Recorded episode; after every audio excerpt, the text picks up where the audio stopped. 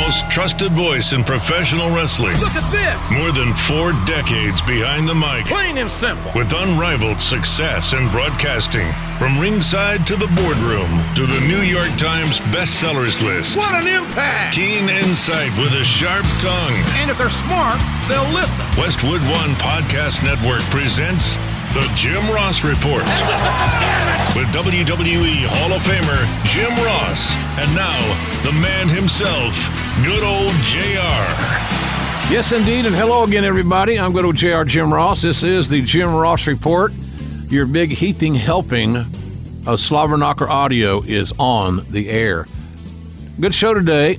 I'll be talking for the first time to uh, Pro Wrestling Sheet founder Ryan Satin, formerly of uh, TMZ.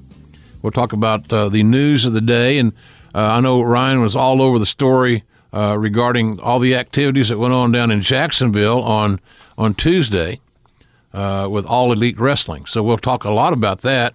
Ryan's uh, had reporters on the site, on the scene, if you will. So we'll talk about that and much more. And uh, not only that, ladies and gentlemen, here's what's on my mind. I want to kick it off by thanking those of you that subscribe to our program on Apple Podcast, Google Podcast, Spotify, TuneIn, Stitcher, and however the hell you get your Slobberknocker audio. We appreciate it very much for those free subscriptions. You never miss a show that way. And uh, we also appreciate the five star reviews. Because, really, folks, let's be honest, aren't the five star reviews the only reviews worth talking about? Sure, they are. So, uh, again, Ryan Satin still to come here on the program. Uh, I had some thoughts on uh, the All Elite Wrestling uh, press conference uh, gathering that they had on Tuesday. I watched it. I watched it all from start to finish. I thought that the message that the new promotion wanted to tell was told. Uh, in other words, the, the validation that this is a real entity, it's actually going to happen, and another uh, global uh, wrestling brand is going to be developed over time, uh, thanks to the Khan family, uh, is a reality. So I, I thought that that it, it tied the bow around everything. There's no more speculation. There's no more this or that. It's a matter of uh, it's reality. It's real. So I thought that was very good. Uh, I thought that the the presentation, by and large, was uh, was entertaining to the degree that uh, the close of the event with Chris Jericho was out- outstandingly booked, well placed, well produced, if you will, whatever your term might be, because Jericho was the biggest star on the show. And that's not a knock on. That's the old deal, right? Now, so you got. I got to apologize now. I didn't mean to knock Cody or the Young Bucks or, or Hangman Page or whomever, Pac, et cetera, et cetera. I'm not knocking anybody. It's just that uh, Jericho is the longest tenured global star that appeared on that uh, presentation. End of story. So I thought that was a great way to end it. Uh, he'll be a great asset, no doubt, in any role that he's uh, put in. I can't see Chris being on a weekly television show every week, though. He's just that. Uh, he's just that kind of guy. He likes to do a lot of different things. He has varied interests, and uh, that include his band and, and other projects that he's working on. So, uh, but I, I, enjoyed the presentation. I thought the that it was nice the, the way they introduced everybody. Uh, you know, it looks like Cody's going to be kind of the guy that's going to ramrod the uh, single guy, single wrestlers. Uh, the Bucks will, I'm sure, will, oversee to some degree uh, the tag teams, and apparently Brandi Rhodes is going to oversee the women, uh, which is a job that I really wanted, but I was not asked to interview. Uh, so I'm kidding. So uh, you know, it, there's a, there's a plan coming about. I I love the commitment of the Khan family. You know, uh, you you know that this company is not going to run out of money tomorrow. They're not going to have a problem uh, getting the ring to the next town. Uh, it's all going to work out real well. So uh, I'm being facetious here, and I'm sure that others, other talents. This is like recruiting in college. When you sign a five-star recruit out of high school, and you sign him, him early in football, for example, using that as an example, then you find out that that star player becomes one of your best recruiters, and that others uh, in the star player world of high school football, graduating, and going to college, they become very interested in uh, in uh, what their buddies are doing. So I think that that's kind of what I see in this scenario is that talents that are not happy in one regard for one reason or the other, usually because one of the two C's, and occasionally both the two C's, meaning cash and creative. So, uh, so some of those people, I'm sure, will be uh, making inroads or inquiring about uh, getting a jersey for the uh, the uh, AEW team.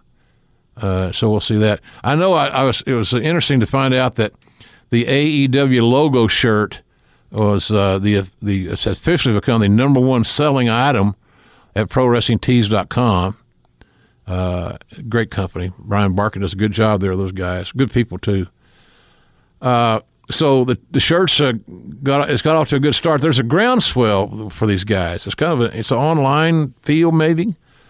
There's not nothing wrong with that, by the way. Just long, the more people you get on board in any way that they decide to arrive in any vehicle that they have chosen to travel in is welcome, right? So, uh, good good event in Jacksonville. I'm glad that uh, some of the questions were answered uh, regarding you know the the next the Double or Nothing pay per view will be on May 25th at the MGM Grand Garden Arena in Las Vegas. Big arena, big challenge to sell all those tickets. Uh, so we'll see how that uh, structure is structured and how that is created when it goes on sale. How much uh, uh you know uh, build up excitement around the on sale date because you got in wrestling you got you got two dates that you really got to focus on: the on sale date and the day of the, the week of the show.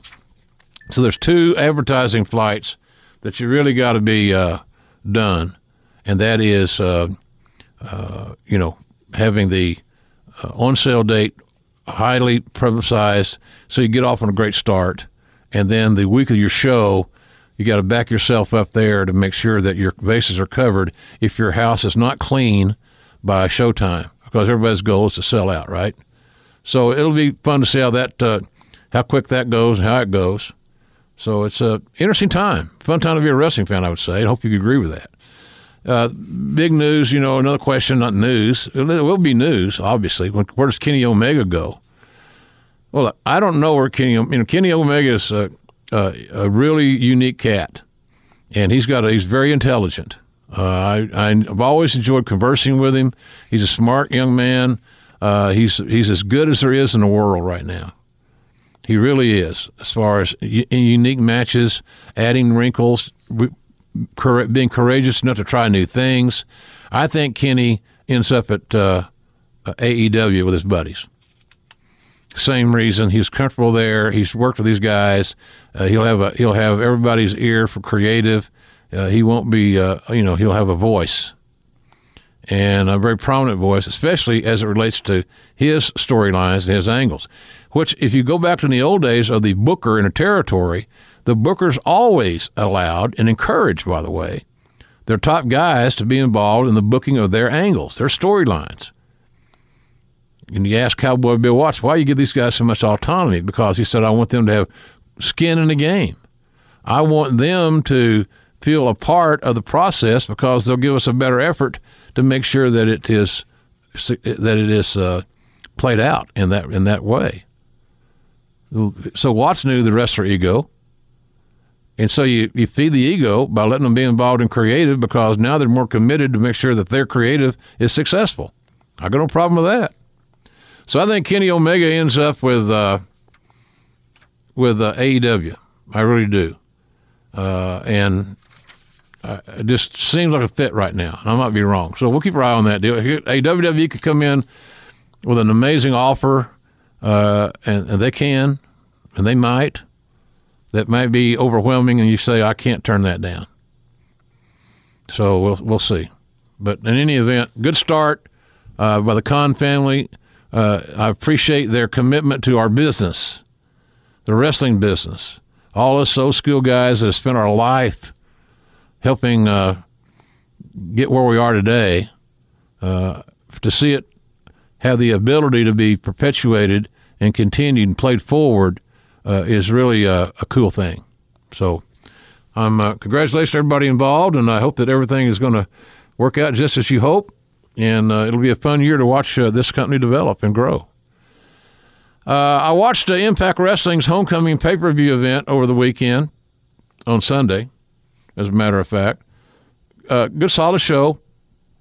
I enjoyed the tag match Konnan LAX versus the Lucha Brothers. Well done. Good drama. Good story.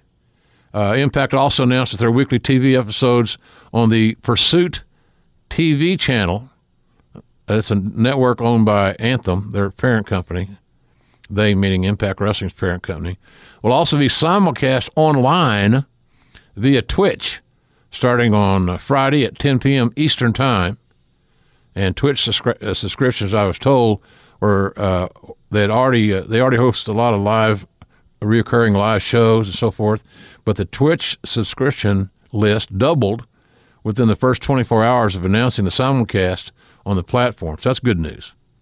So we'll see if this is a way that Impact Wrestling can can return to being seen by more eyeballs, and people can enjoy what they're doing because uh, they're creative of what they're doing uh, I think is is probably as solid as anything that they've done in that company in quite some time, and that's encouraging as well. Uh, big Monday Night Raw, unfortunately, against the uh, NCAA f- uh, final game, the football game, Alabama and uh, Clemson. Uh, big challenge. I've been there before. I remember one time having to. I couldn't go to the Fiesta Bowl featuring Oklahoma and Boise State because it was absolutely necessary that my presence be required. My presence was required to be at ringside on January 1st in Miami, because we had the vaunted, must build up, eagerly anticipated wrestling classic, John Cena versus Kevin Federline, for me to call. Yep, I missed the bowl game because of Kevin Federline, the son of a. Anyhow, uh, big night Monday night. Uh, I thought the highlight of the night was the uh, Gene Okerlund tribute. Now somebody's going to say, "Here's here's because this is the way Twitter works. This is the way social media is. Automatically, somebody's going to go to the half empty glass. Oh, oh OJR is pretty shrewd there. He he didn't like the wrestling. He said the best thing on Raw was the Gene Okerlund tribute. I know what he's trying to say. No, what I'm trying to say is, it it was a, I didn't have the emotional investment in anything I saw that night that could supplant my respect and my love for my friend Gene Okerlund. And I thought the WWE production people uh, there at uh, uh, 120 Hamilton in Stamford did a phenomenal job in putting that tribute together. Uh, my only thought when I watched it, and I watched it again on Tuesday night on SmackDown, I'm glad they re- re- replayed it, was I wish Gene had been here to see it. Isn't it funny how we do these things sometimes after the fact that we're stimulated and motivated by death to do something along those lines? Just, uh, I know have loved it, and I, I, loved it for him. I can tell you that. I thought Hogan did a great job. Nice to see him uh, in that role, and I, I just uh, thought it was great. So you know, it's nice. Yeah, it's nice having seen him on the show and wrestling in the first match. That was not that was somewhat predictable. Who cares? It made sense. I didn't like the Brock. Uh, I learned this from Cowboy Bill Watts a long time ago. You got two big, two big, bigger than life personalities and athletes. Watts was always one half of that because he was a 300 pound baby face, okay? And uh, big, rugged brawler. You know, that was him. But he would never allow himself to be put into a situation where theoretically and realistically he could get his hands on his adversary in a confrontational situation. So here you got uh, you got Strowman, who's not apparently not been approved for physicality by the docs. He's in the ring like a, you know, he's being circled, like a great white shark circling a piece of great huge uh, piece of meat in the in the ocean. Well, it, it didn't do Strowman any favors, in my opinion. And I don't know what you could have done. You could have, you know, the wall of people. You could have not had a, you know, everybody's uh, empty the locker room. I mean, really emptied it, and and and have a, a hey crazy chaotic scene. They say they didn't do that. They did that for Seth Rollins and uh, Bobby Lashley early on.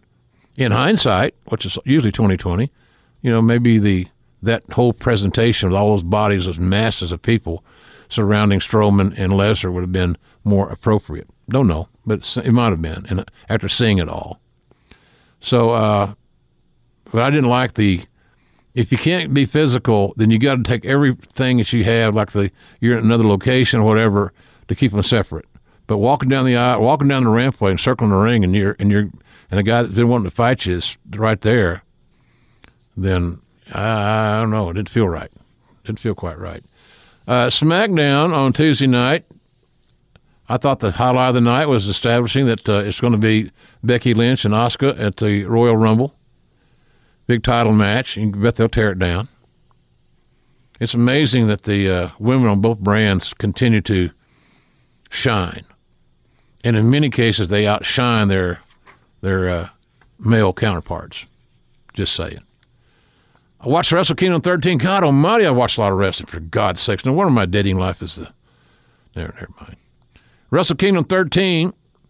Uh, enjoyed that. I watched it on the the Fight app, F I T E, and I also watched it on Access TV on Friday night, and uh, enjoyed it. Enjoyed all of it.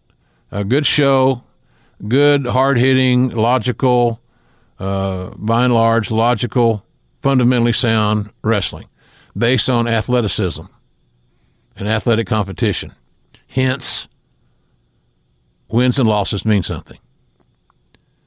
It's embarrassing for me to say that we have to acknowledge the fact that this new promotion is going to have make sure that wins and losses mean something, because that's somebody saying that because apparently now the rest of the sentence would be because apparently now they mean nothing.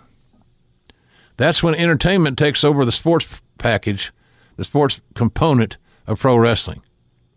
When entertainment supersedes the athletic competition, then it becomes not about wins and losses because it just doesn't matter. And for those that think that wins and losses don't matter, I, I, I don't know what to say to you other than I, I just totally disagree, respectfully disagree. I was a little surprised to see that uh, six-time IWGP Junior Heavyweight Champion uh, uh, Kushida is going to be leaving uh, New Japan, and uh, I thought it was very appropriate. His final match is going to be against his hero, his role model, Tanahashi, on January 29th. but apparently, Kushida is WWE bound. Great get for them. He's a really quality guy, amazingly talented, amazingly talented. Got a great look He's a he's a very polite, professional young man. I've never seen him have a bad match, and uh, put him in that environment with the, the NXT guys, uh, he could be big league, no doubt about it, big league. So good get for WWE on that one. Uh, I mentioned on Twitter last week at JRSBBQ that I thought the product of wrestling overall was overproduced, and I, I still believe that. I don't, you know, I know it's a big, vague uh, statement, and, and it's an in general statement Here's what I meant by that more specifically. Break this down just a little bit. When talents are giving scripts to memorize, they're challenged to, first of all, remember. Uh, being able to remember lines that somebody else wrote in the spirit of you oftentimes is challenging to retain or to memorize to the level that you can recite those lines with uh, authority with passion in a timely manner. And so when you rely on scripts, here's your promo. You know, I can only see some of these old, some of these great talkers, Flairs and Funks, and Dusty, so many more, Watts. So here's your here's your uh, here's your script for your promo today. Can you imagine the dialogue that you would hear at that point when some twenty something kid comes up? Here's your here's your promo. So until the system of wrestling allows talents to get back in creating their own image to once once your image is established, I, then the talents have got to be the guys that are in the driver's seat to make it go to the next level. They can do that if they have the ability to be themselves to some degree. I don't see enough of that today's wrestling. In other news and things that are on my mind very quickly here, uh, I saw the best movie I saw last year Bohemian Rhapsody, and they won a Golden Globe for the best picture. I, I talked about that here on the show, as a matter of fact, uh, early on. And that cat, uh, Rami Malek, who played uh, Freddie Mercury, boy, he's he's a he's a hell of a hand. He's a keeper. so uh, great movie. If You haven't seen it? Check it out. Great music, great uh, biopic. I thought. Uh, congrats to my friend Coach Brent Venables, the defensive guru, the coordinator uh, at Clemson University, and uh, to coach head coach Dabo Swinney. the Clemson Tigers winning the college football championship in Santa Clara on Monday night. Man, they they the Tigers rattled off 31 unanswered points, and they opened a can of whoop ass on the Alabama Crimson Tide, 44 to 16. Now, yeah, I know Alabama kicked my team's ass. They woodshedded them uh, in the Orange Bowl. I get it. I, hey, it is what it is, right? I never in my wildest dreams thought that Clemson would dominate. I thought they might win the game, and I was pulling for them to win the game because of Coach V was my neighbor in, in Norman for many years on the OU staff. Came to my barbecue restaurant many, many times. He's a great friend, still is. So uh, I was pulling for him for that regard. But God, who would have thought that the true freshman quarterback, who's 19 years old, who last year at this time was going to a prom, was the offensive MVP, Trevor Lawrence, quarterback, 19 years old.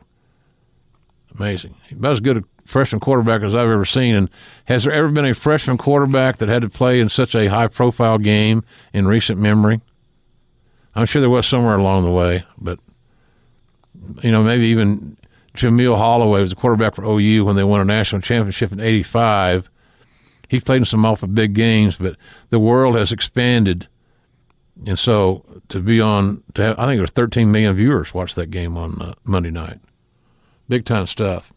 Uh, I sent some pictures out on Twitter this week of my cooking. I, I, get, I get in these these binges where I want to cook and not so much just eat, but I want to cook. And so I made a uh, on my birthday. I made a pot roast. Uh, it's pretty good too. Carrots, potatoes, you know, onions, chicken broth. About six hours in a crock pot. Montreal seasoning, among other things. I can't tell you all of it. But if you call the hotline, not no, I'm kidding. That's for Gene. That's for you, buddy. One 9900 ladies and gentlemen. Uh, and then I made uh, uh, pinto beans. I soaked them overnight like my mama did. I cooked them in a crock pot for like six hours. I had some great cornbread from Red Rock Canyon Grill in Norman. Mm, mm, mm. So all this leads to this. Uh, you know, I, have had an interest in. I'm a foodie kind of a guy. I've written a couple of cookbooks with the help of my wife and Dennis Brent and others. Uh, so we have my management team has found a company that does reality television that's interested in uh, a cooking show. And it would be myself and a, another, uh, a well known person from within the world of wrestling. So uh, we're, we're in the strategizing form. And we're looking at uh, kind of writing in or putting together a, uh, like a little uh, a tease or a, a, a clip a video clip of what we're looking at doing. So uh, it looks like a pilot's going to be shot. Just don't have all the details for it yet. So kind of an exciting little deal. You know, you never know. These pilots are they come and go, but if they like it and if somebody picks it up, then all of a sudden we're in business. So uh, I'll keep you informed of that deal. Should be fun though. It'll be a funny cooking show and, and a lot of grilling. A lot of grilling. Uh, if you're going to be in New York City for WrestleMania, don't forget uh, we're going to be there as well in various incarnations. Uh, on Saturday afternoon at WrestleMania week, uh, we have the Gotham Comedy Club booked, and then uh, uh we so that'll be a Saturday afternoon event. Uh, more all the details coming up. Don't, don't just stand by. And then uh, great idea I thought we had with collaborating with Conrad Thompson and Bruce Prichard and others to have a big late night post Monday Night Raw presentation at a about a 700 seat facility near the Barclay Center, about maybe 10 minute walk, just a couple blocks, I think. So, uh, and those announcements are, are, are, have yet to be made. Just giving you guys a little bit of a heads up. So Saturday afternoon in New York City at the Gotham Comedy Club for me and a guest probably, and some th- crazy things going on that we'll be talking about. Uh, and then on uh, after Raw on Monday night, that will take us covering all the indie stuff, the ROH and the Garden, uh, Hall of Fame, NXT Takeover, WrestleMania, and uh, Monday Night Raw. Hell of a look at the at the weekend from various perspective and various opinions. So uh, it should be a fun weekend, quite frankly. Uh, I've been talking about our, our, our book Slobberknocker. Uh, Paul O'Brien and I are really working diligently to uh, to everything's accelerated right now because we're we're, we're romancing uh, uh, some new partners, and we'll see how that goes. Don't know. Things are good though. The book's going to be great, and uh, so we're working very hard on that. Hope to have it done by the holidays of 2019 is our goal. So, uh, but uh, our original Slobberknocker, My Life in Wrestling is available at Amazon.com. Still selling. A lot of people got it for Christmas, and I really appreciate it. It really means a lot to me. Either you get the audio book that I read, or the ebook, or of course the hardcover. I appreciate it.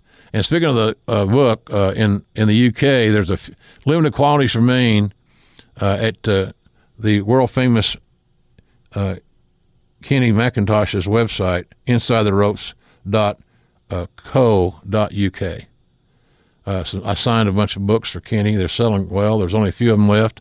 If you want an autographed copy of Slobberknocker, uh, get a hold of Kenny, the young, swarthy, and dog loving Vince McMahon of Europe. I appreciate your business. We had a bang up uh, December at WWE Shop, running out of inventory on more than one occasion. Uh, and keeping that store stock was harder than I anticipated. Good problem to have, though, right? So uh, WWE Shop always running specials. They always they do a good job of representing our product and, and shipping and order fulfillment par excellence. And of course, uh, our our products are on the shelves in Ingles markets throughout the southeastern United States at Ingles Advantage on Twitter. And if you're in one of those stores, uh, take a picture of our products on the shelf and tweet them to me if you don't mind. I'd love to share that with our the rest of the world. It'd be kind of cool. You know, in the, I'll talk about WrestleMania in the Saturday afternoon, Gotham Comedy Club, Monday night after Raw. It's going to be a big show. Uh, on Sunday morning, I'll be with uh, the boys from Two Man Power Trip, their podcast, uh, at Two Man Power Trip on Twitter. They got a, a convention at the Meadowlands Convention Center, uh, uh, at the Meadowlands Plaza Hotel, I should say. It's a it's a convention at the Meadowlands on Sunday, the day of WrestleMania, April the seventh, uh, WrestleMania morning. So we'll have more information on that. It's going to be an all-star cast involved in that proposition as well. Good guys running it, so you'll have a fine time, I promise. I'm going to be in uh, Monroeville, Pennsylvania, at the Steel City Con. I want to do more of these these cons uh, during 2019.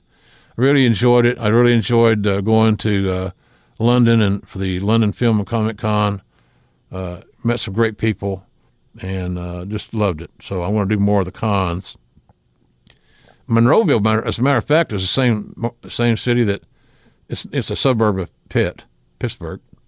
We had a great signing there at the Barnes Noble store in Monroeville. Really good people that uh, ran that. We had a big crowd, good turnout. So I'll be there in uh, Monroeville at the Steel City Con uh, in April, April Friday the 12th through Sunday the 14th. If you want more information, you can check out steelcitycon.com. And then finally, on my travels and travails, at least those that I can talk about, uh, I'll be making an appearance at the Dan Gable Museum in Waterloo, Iowa. I'm attending the George Tragos Lou Thesz Professional Wrestling Hall of Fame induction. Uh, big three day event, July 25, 26, 27. And uh, they're at Wrestling Museum on Twitter. Uh, check them out, and they will uh, uh, give you all the information you need for the big event. It's probably the most affordable, fun, low key, unsuspecting uh, event you'll attend as a wrestling fan. The the museum is worth visiting. Obviously, I love it. I really do. But the event and meeting the stars in, in a very relaxed atmosphere is something that you'll re- you'll relish. I promise you. And with that, ladies, oh, I got one more, a couple more things.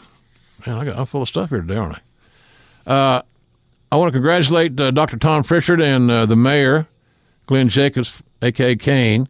They had a big open house at the uh, uh, JP Wrestling Academy in Knoxville. Uh, at JP Wrestling Academy on Twitter, at Dr. Tom Prichard on Twitter. check them out. They're on Facebook as well. And uh, Tom is especially a great coach. He coached a lot of the biggest stars in WWE history. He was our he was our go-to guy, and he and Dory Jr. Uh, really were the the guys that broke the barrier there to help us train some really good people that we signed. And uh, it's a it's a process and it's a team effort. We can sign the greatest prospects ever, but if they're not properly trained and, and mentored, it don't make a damn. Don't make a damn. So check those guys out. JP Wrestling Academy in Knoxville. So if you're wanting to get in the business, and you want to learn how to be a wrestler, you want to be trained correctly and not flim flammed and lied to, I check out uh, at JP Wrestling Academy on Twitter, and uh, Dr. Tom and uh, and Big Glenn, the mayor, doing a hell of a job. Some news out of the Buffalo Independent Wrestling Circuit uh, this past weekend uh, an independent pro wrestling faction called the Buffalo Brothers. Uh, f- four guys, five guys, I guess. No, four guys. Nick Puffaf, Kevin Bennett, Danny Garcia, and Kevin Lockwood were all involved in a serious car accident driving back from what they love to do, wrestle. They sustained a lot of serious injuries, folks, uh, which include head injuries, broken bones, etc. And there's been a GoFundMe page started to help gather donations to cover medical costs, including surgeries, physical therapies, medical equipment, and uh, luckily they've raised over 20 grand so far, not nearly enough. So if you'd like to help them, uh, search Buffalo Brothers Car Accident Recovery Fund. Buffalo Brothers Car Accident Recovery Fund. It is for a very worthwhile cause. There are brothers in the wrestling business who are coming home from what they love to do you know they didn't have enough insurance, if any. They need our help. So check it out, the GoFundMe page, Buffalo Brothers Car Accident Recovery Fund. And I promise you, if you give a dollar, you'll feel better for doing that than ignoring this message and doing nothing. And that's what's on my mind.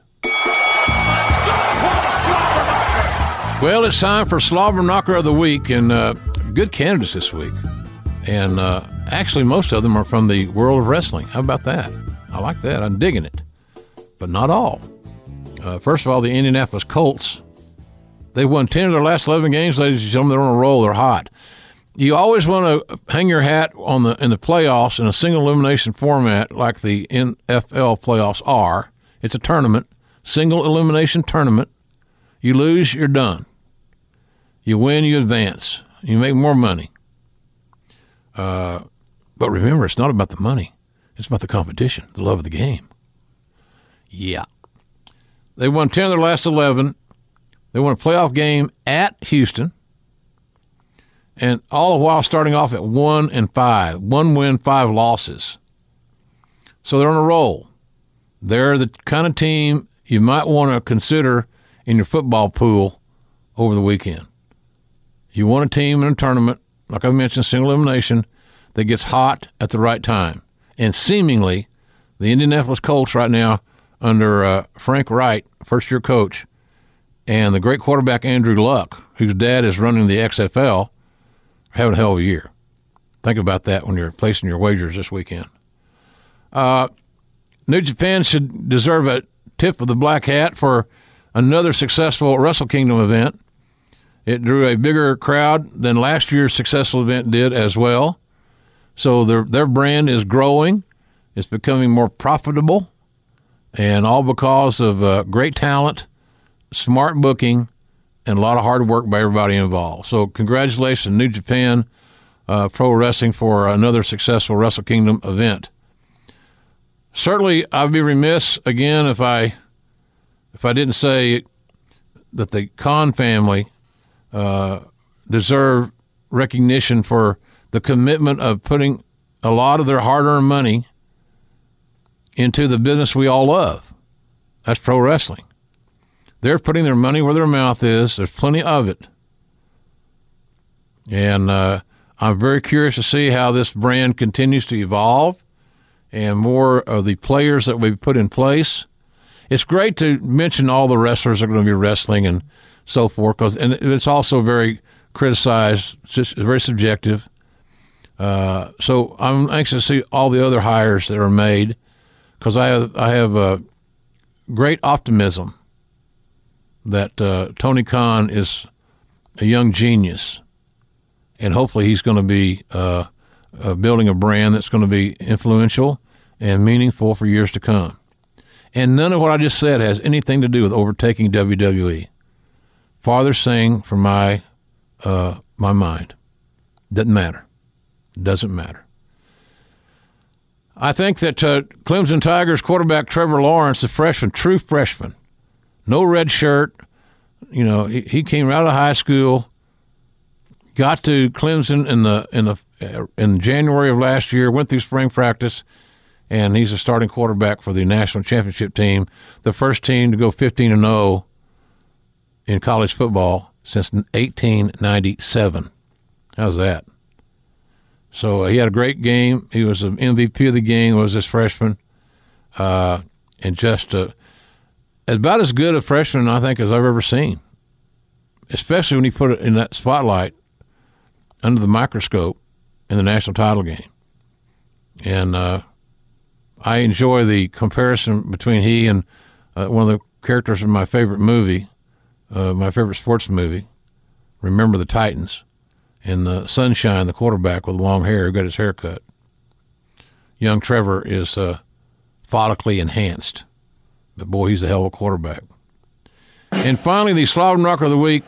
I kind of alluded to this earlier.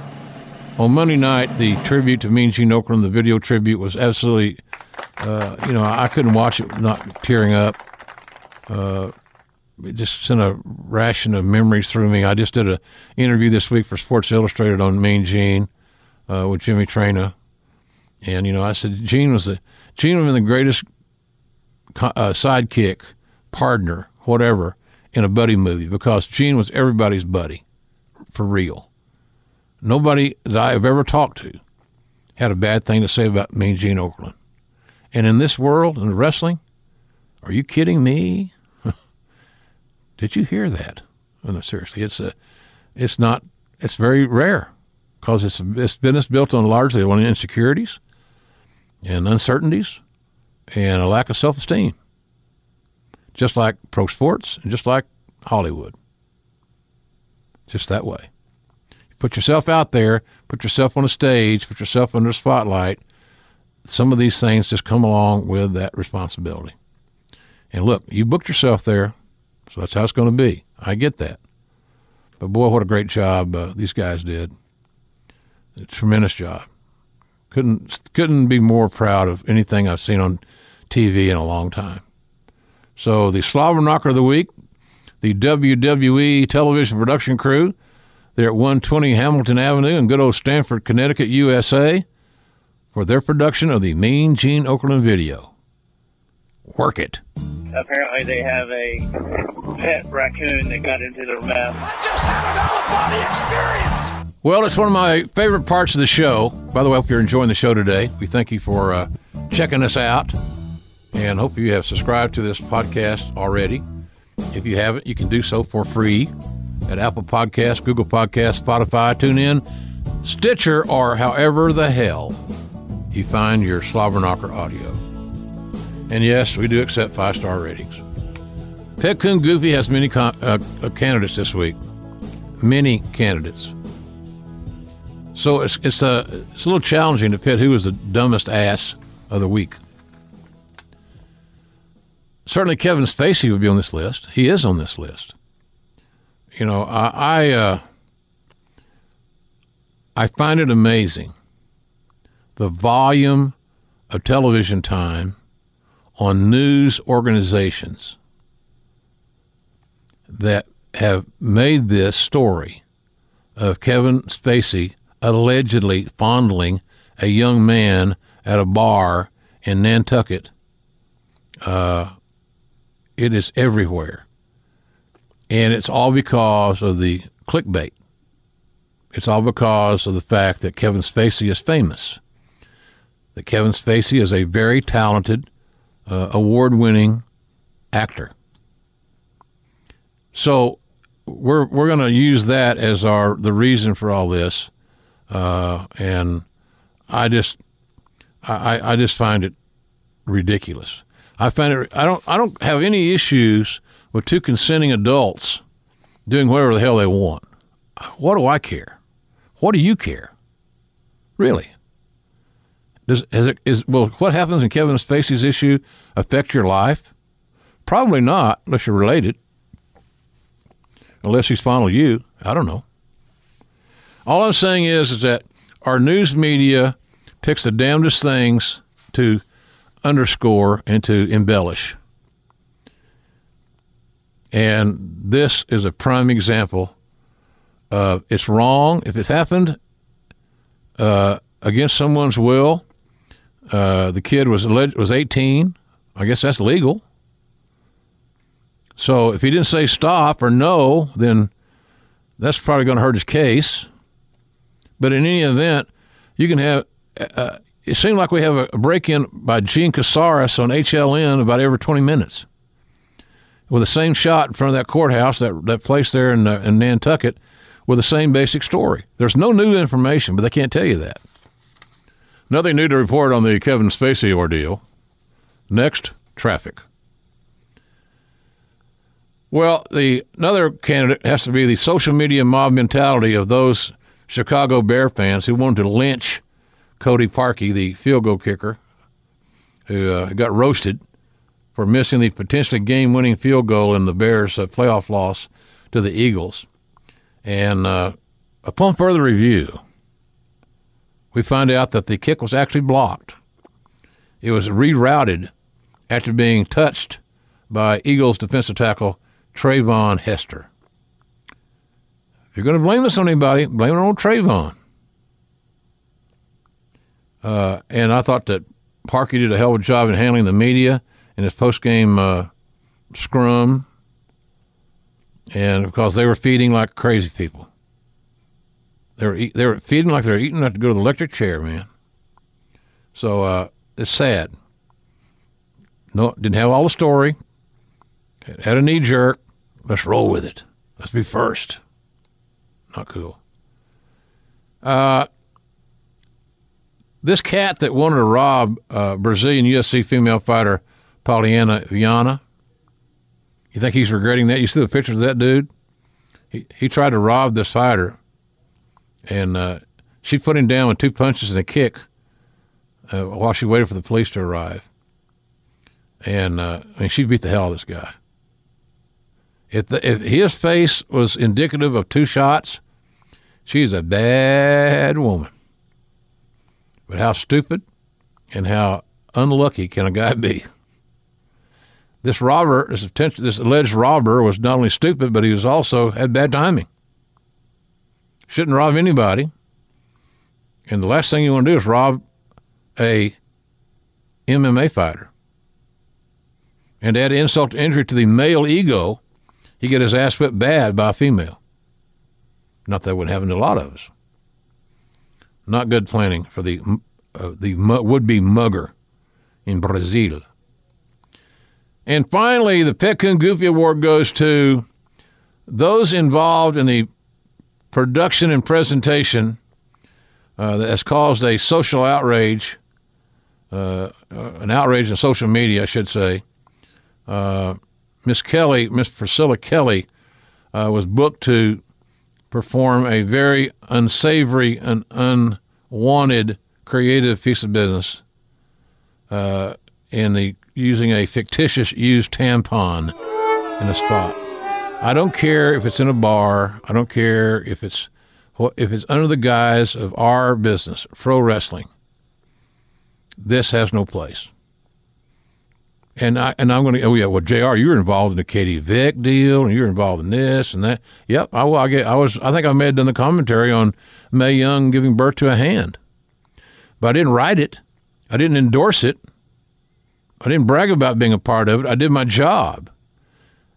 Largely, I'm assuming what Miss Kelly did. She did her job, because I can't believe that someone would have would think that this is a good idea for themselves to do. Just can't feel it. Don't see it. Don't understand why it is. It's all about the knee jerk. And not one person that was at that venue that night, I'm, I'm suggesting, maybe I'm wrong, made any money on that whole proposition. They just got negative publicity and it made the business, it influenced a bad shadow over the business uh, by the amount of media exposure that it got.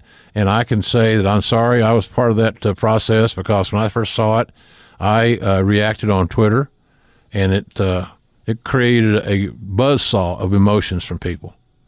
I got criticized for for saying anything about it.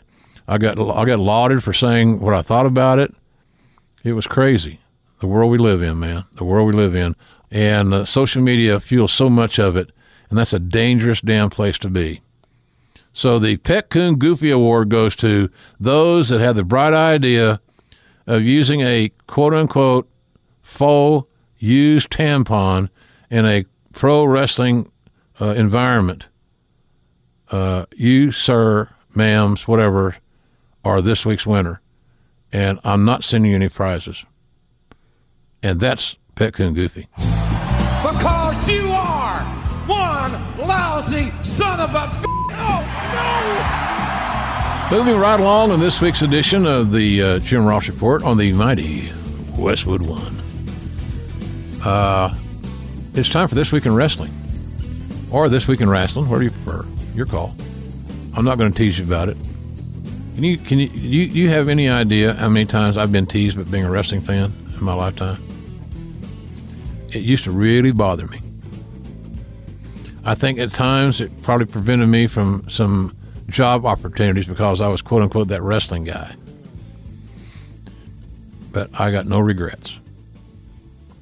And this week in wrestling is a great evidence of that because there's some great history here that we're going to talk about, including 30 years ago in the summit in Houston, Texas. It was the uh, Royal Rumble 1989 from the WWF at that time, the second annual Royal Rumble, the first we held on pay per view, by the way. And uh, in the main event, Big John Studd last eliminated Ted DiBiase to win the 30 man Royal Rumble match. Uh, also on that card, uh, King Haku with Bobby the Brain defeated Harley Race to earn the King of the Ring crown and cape. Got to remember the cape. 28 years ago, January the 11th, 1991, uh, the Meadowlands in East Rutherford, New Jersey, a WCW live event, non televised. Uh, as, as best I recall, uh, Tom Zenk defeated the, the Black Angel to retain the WCW TV title. I don't remember off the top of my head who the Black Angel was.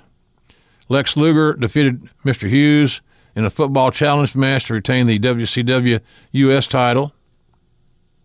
Uh, Steiner Brothers defeated the Master Blasters. Remember them? Uh, the team of Barry Windham and Arn Anderson, boy, they were good, defeated the WCW World Tag Team Champions Doom, Butch Reed, and Ron Simmons in a non title steel cage match. That's unique booking, isn't it? A non title steel cage match. That to me would have had to be the blow off of a very personal issue. And then the main event, Ric Flair pinned NWA World Heavyweight Champion Sting, and Flair became the first ever WCW World Heavyweight Champion. And my question to you is who else would you have wanted it to be? Nobody but the Naitch.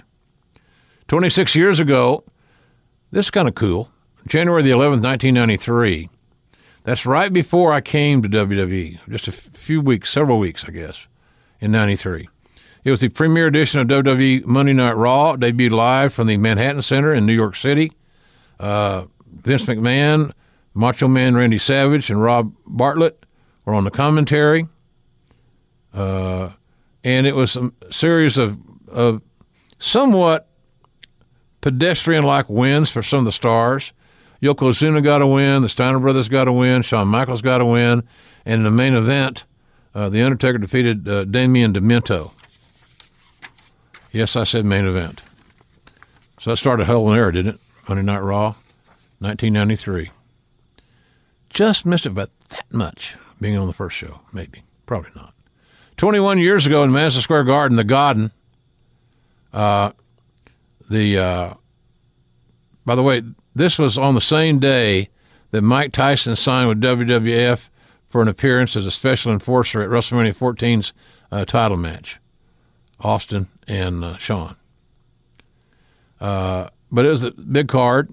I remember that card. I think I saw the pencil we wrote that card down on. Taka Michinoku defeated Brian Christopher to obtain the uh, light heavyweight title. The Godwins defeated the Headbangers in a country whipping tag match. Ooh. The team of LOD and The Undertaker defeated DX, uh, New Age Outlaws, and Shawn Michaels in a steel cage three on three match. Vader defeated Goldust from that card. Kane defeated Chains. And in the main event of the evening, one fall to a finish, uh, the team of Steve Austin and Cactus Jack, who, by the way, was subbing for Dude Love, wink, wink, defeated the team of The Rock and D'Lo Brown in a Falls Count Anywhere match. Lots of nice names on that show. Good talents, man, huh? Good depth. Skill workers. Skill, good skill sets represented on that card.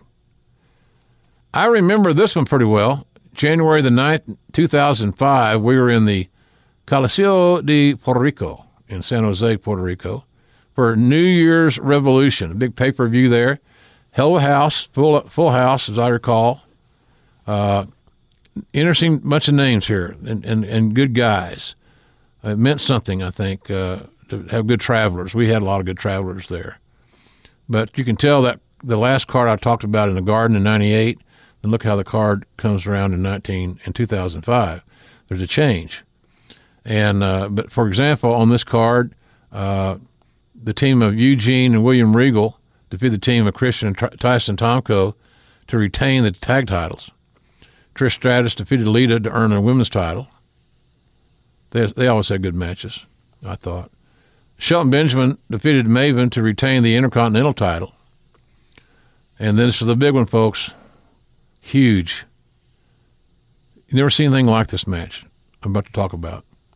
Muhammad Hassan with Daivari, the evil Daivari at ringside, defeated our hero, Jerry the King Lawler, with yours truly at ringside. And by the way, I didn't help a damn bit. oh well. My successes in that in that squared circle and around it just were not very stellar. I'm sorry. Didn't sorry, but uh, the goal was to make Muhammad Hassan a star. And he was well on his way to becoming that before it kind of unraveled and went south on him. Uh, Kane defeated Snitsky in a singles match, and the main event of the evening. It was Elimination Chamber for the vacant World Heavyweight title. Triple H defeated Batista, Chris Benoit, Chris Jericho, Edge, and Randy Orton. God, there's some good guys. Wow. That's an all star team. So, uh, and I remember that was a great match. They had a really good match, I thought. And then finally, for this one, uh, this week in wrestling, four years ago, January 14th, 2014, a sad day for many of us.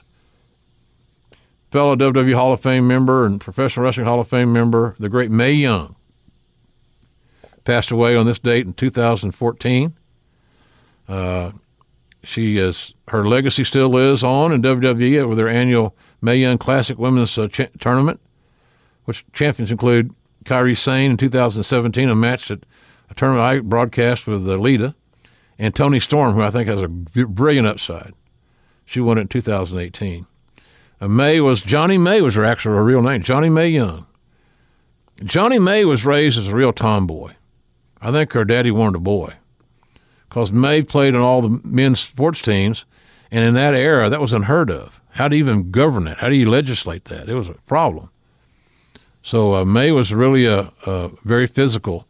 She had a tryout with Leroy McGuirk when she was in high school. And I can't remember who it was that came in. It might have been um, it might have been uh, Mildred Burke, and uh, they had a private workout at, at, the YMCA or wrestling room somewhere affiliated with that, or maybe at the arena. I'm not sure. And Mae roughed uh, Mildred up pretty bad, and Mae didn't know how to wrestle. She was a strong, physical, uh, a little, little nasty, little, little killer instinct. And that's when they realized that they found their policeman, which means that they had somebody that could have authority and make sure that the other her peers are doing right. So when somebody didn't want to do business, they got booked with the policeman. And in the process of being booked with the policeman, you generally got the hell beat out of you. And Mae was always good for that. God bless her. What a nice lady. Nice lady. And a Hall of Famer from Oklahoma. How about that? You know, the W they have, they've had Watts. They got the, both Briscoes. Mae. Who else? Danny Hodge is not in the Hall of Fame, which is ridiculous. Considering I am and he's not. Are you kidding me? That's my story. I'm sticking to it. Birthdays. Well, we've got a lot of good birthdays here this week. I enjoy this right here. I enjoy it by and large. Uh, on Wednesday, the 9th of January, as we are recording this, you remember the WWF Truth Commission? Kind of a heel faction. Sniper, aka Luke Poirier, is 58. I could that was not be a trivia question I could have answered. Who played the role of the sniper? Is it Luke Poirier? Is it somebody else or another person? uh, my former SmackDown broadcast partner, now doing MMA and doing quite well, uh, Todd Grisham, is 43 years old. He's probably still recovering from the fact that his Alabama team did not quite get over the hump. They beat my team's ass. I'll give them that. Any Alabama fan, including Con- Conrad Thompson, that was a, I just didn't see that coming, man. Uh, also, uh, birthday number 28 for uh, Ruby Riot, if that is her real name. Uh, her birthday is on Wednesday as well. So happy birthday, Ruby. Thursday, two time NWA Pacific Northwest heavyweight champion, Colonel De Beers, 74 years old.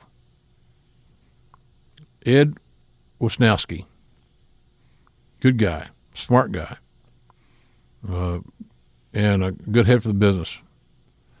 Uh, Two time world heavyweight champion Big George Foreman, he's got a birthday on Thursday.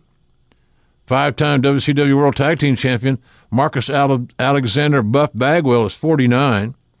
Happy birthday to Buff. You know, uh, Buff Bagwell and I had a nice little conversation. I'll get him on the show here soon, I hope, uh, at uh, WrestleCade on Thanksgiving weekend. Last place I saw Mean Gene. And it's kind of serendipitous that also that I think uh, Buff and I made peace. I was never angry with him, although nobody likes people to say things about him that are hurtful. I didn't retaliate. Not going to retaliate. Not worth my time. But I was very blessed and pleased that before the holidays we were able to shake hands and uh, move on. Because there's no reason to have the animosities over over anything that you don't have to carry with you. And neither one of us, I think both of us decided we don't we don't have to carry that with us. Just leave that behind. Also, former WWF Tag Champion, the late Brian Christopher, will be 47 on Thursday. I just talked to his dad, Jerry the King, here uh, lately, a couple of times this week, and it's tough. You know, Christmas was hard on Jerry, and uh, his his family unit. All, Christmas is a big thing in his family, and not having his son there, uh, and his his mom's gone, his brother's gone, his sister-in-law's gone. You get the picture. That's what we all face is get this back nine thing, man. So uh, Brian will be missed. talented kid. Uh, also, the daughter of Jimmy Snuka, Tamina Snuka, is 41. She looks great, by the way. Looks really good. Uh, on Friday, two-time British welterweight champion, the man you love to hate. I love that. The man you love to hate, the late Mick McManus, would have been 99 on uh, Friday. He was a hell of a heel. a Great villain. Great villain. The patriarch of the Guerrero wrestling family, the innovative, resourceful, double tough, Gory Guerrero would have been 98 on Friday. Boy, he had good wrestling DNA, didn't he? Lord. Former NWA Georgia heavyweight champion Abdullah the Butcher. Abby is 78 years old on Friday. I actually saw him at the uh, at WrestleCade in uh, in Winston Salem on Thanksgiving weekend. Abby looked like Abby, and uh, it was good seeing him. Quite frankly, on Saturday, the king of all media, Howard Stern, will celebrate his 65th birthday. We're right there together. The only thing different between Howard and myself are is the fact that he's about eight inches taller and much richer than I. But he is the king of all media, and uh, he's he's helped a lot of guys. When he was working on top, by the by, you know, using that wrestling vernacular, he made a lot of people a lot of money. He's carried a network on his back, Sirius XM, which I I'm a regular listener. You know, I'm a big fan of Busted Open Radio every Monday through Friday. Uh, you know, they come on at uh, eight o'clock. Uh, yeah, eight o'clock my time, Central Time, eight to noon. Then it repeats. So you got no excuse if you don't listen. Uh, it's worth the uh, subscription and the app and all those good things. Uh, Dave LaGreca, Bully Ray. I listened. I was listening to those guys t- today on my way to record my podcast. It's always good. Good tune up for me. They do a great job. Uh, check them out. So, but Howard is the, he's the Howard's the bull of the woods there. Case closed. Ernie. Uh, former WWE superstar, probably WWF more specifically, the late Luna Vachon would have been 57 on Saturday. I remember Kevin Sullivan used to call her Lunatic. Luna was very intense, and uh, God bless her. She had a lot of problems, a lot of issues she had to deal with, and I think mental illness is just a it's something that some people just can't find distance from. It's just always there, always there. But boy, she was talented, a lot more talented than people give her credit for being. Uh, one third of the ECW's original Dudley Brothers stable, mentioned busted open, Bubba Dudley's there. Bully Ray now. I, get, I screw that up every other time I say it. But uh, the late Alex Rizzo, a.k.a. Big Dick Dudley. Big Dick would have been 51 years old on the, on Saturday. I think we all should get together and celebrate Big Dick's birthday. There's nothing like a Big Dick celebration in many cultures. Alex Rizzo. Rest in peace. On Sunday, uh, legacy inductee to the WWE Hall of Fame, class of 2017, the late Bearcat Wright. What a great African American uh, wrestler he was. Broke a lot of barriers. Uh, was a world champion, recognized by some organizations. Way ahead of his time.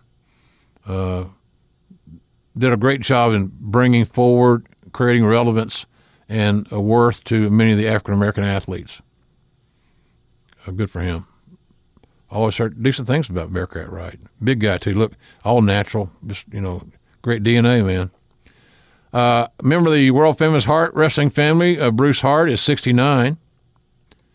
Uh, four-time ECW World Tag Team Champion, the late John Kronus, would have been 50 on Sunday. Former WWE superstar, the recently retired Gene Snitsky, graduate of the, of the University of Missouri, former Missouri Tiger alum football player. Big Gene is 49 on Sunday. Happy birthday, big fella. And one half the former WWE Tag Champion, Cryme Tyme, Shad Gaspard, with 38. God, he's still a young pup. Why aren't you in the ring, man? 38. On Monday, fellow WWE Hall of Famer, Class 2011, the winner of the first ever Royal Rumble match, Hacksaw Jim Duggan, 65. We're right there. I'm 67 now. He's 65. Right there. Every day's a blessing, folks. Former WWE superstar Ernest the Cat Miller. A lot of charisma in that cat. No pun intended. Ernest will be 55 on Monday. I, this kid, I got a, I got a lot of time for this. King of Bros, Matt Riddle. I think he's going to be really big and bigger, much bigger sooner than later. Uh, he's 33, by the way, on Monday. So, and he's in great shape, looks good. uh, I just uh, he's he's got a lot of things going for him that if he gets in the right storyline, the right presentation, the right dedication of everybody involved in the process, and it is a total process. Matt Riddle can be big, big time. Also, NXT superstar competitor in this year's Mae Young Classic, Kacy Catanzaro, will be 29 on Monday. She's just a young lass, 29 years old. Uh, on Tuesday, uh, the great Martin Luther King would have been 90. not going to leave that out. He did too much for too many people. And I don't think he's still giving the credit that he deserves. But you know he'll get it on on uh, Raw because the owner of WWE is probably the biggest Martin Luther King Jr. fan in the world. Former NWA president and booker for Championship Wrestling from Florida, the brilliant Eddie Graham would have been 89 on Tuesday. Eddie was the mentor of so many great stars that came through the Florida Championship Wrestling Company. He was a mentor, uh, teacher, uh, and the thing I liked about Eddie Graham was that he put a guy in a position let him go do his job. And he took some chances. You know, uh, that's like uh, I think they, uh, they made Bill Watts the Booker, and then watch one of Watts's uh, things he wanted to do was to make Dusty Rhodes go from being a upper level heel to the guy, the babyface in Florida as the American Dream. It took a, that's a bold move you got a guy that's drawn as a heel that people would like to see compete, and all of a sudden you're going to recast him into another action adventure role, and it worked. Oh, did it work? Whew. Also celebrating a birthday on Tuesday, he would have been 79. The late Tommy Gilbert, father of Eddie Gilbert, uh, many times Southern heavyweight champion, uh, stalwart in the Memphis territory very talented guy. I mean, he came to work for McGuirk toward the tail end of his run. He drove a uh, uh, Firebird, just like Tommy. Tommy drove a Firebird, just like Burt Reynolds did in Smoking a Bandit. He had the same hat, he had the same mustache, he had the same glasses. I swear to you, uh, at first brush, you think, well, there's Burt Reynolds. And then he became a referee later on. Also, the winner of the inaugural World Cup, Shane McMahon, is, will be 49. The winner of the inaugural WWE World Cup, Shane McMahon, will be 49 years of age on Tuesday. He is a risk taker. And you know he's going to be involved in something at WrestleMania. You know it's going to happen. You know I'm right. You know what I'm saying? And finally, for birthdays this week, we ended on a very beautiful note. I saw her at the WrestleCade. My God, I'm doing a WrestleCade uh, infomercial here. You should go, folks. Thanksgiving weekend, Winston-Salem. It's a great, great event.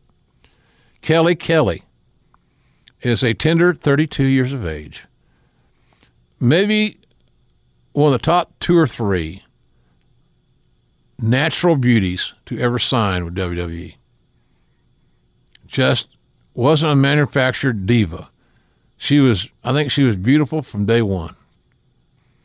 And uh, if you, I met her mother, who's another lovely. You can tell why, uh, how uh, Kelly Kelly's so beautiful.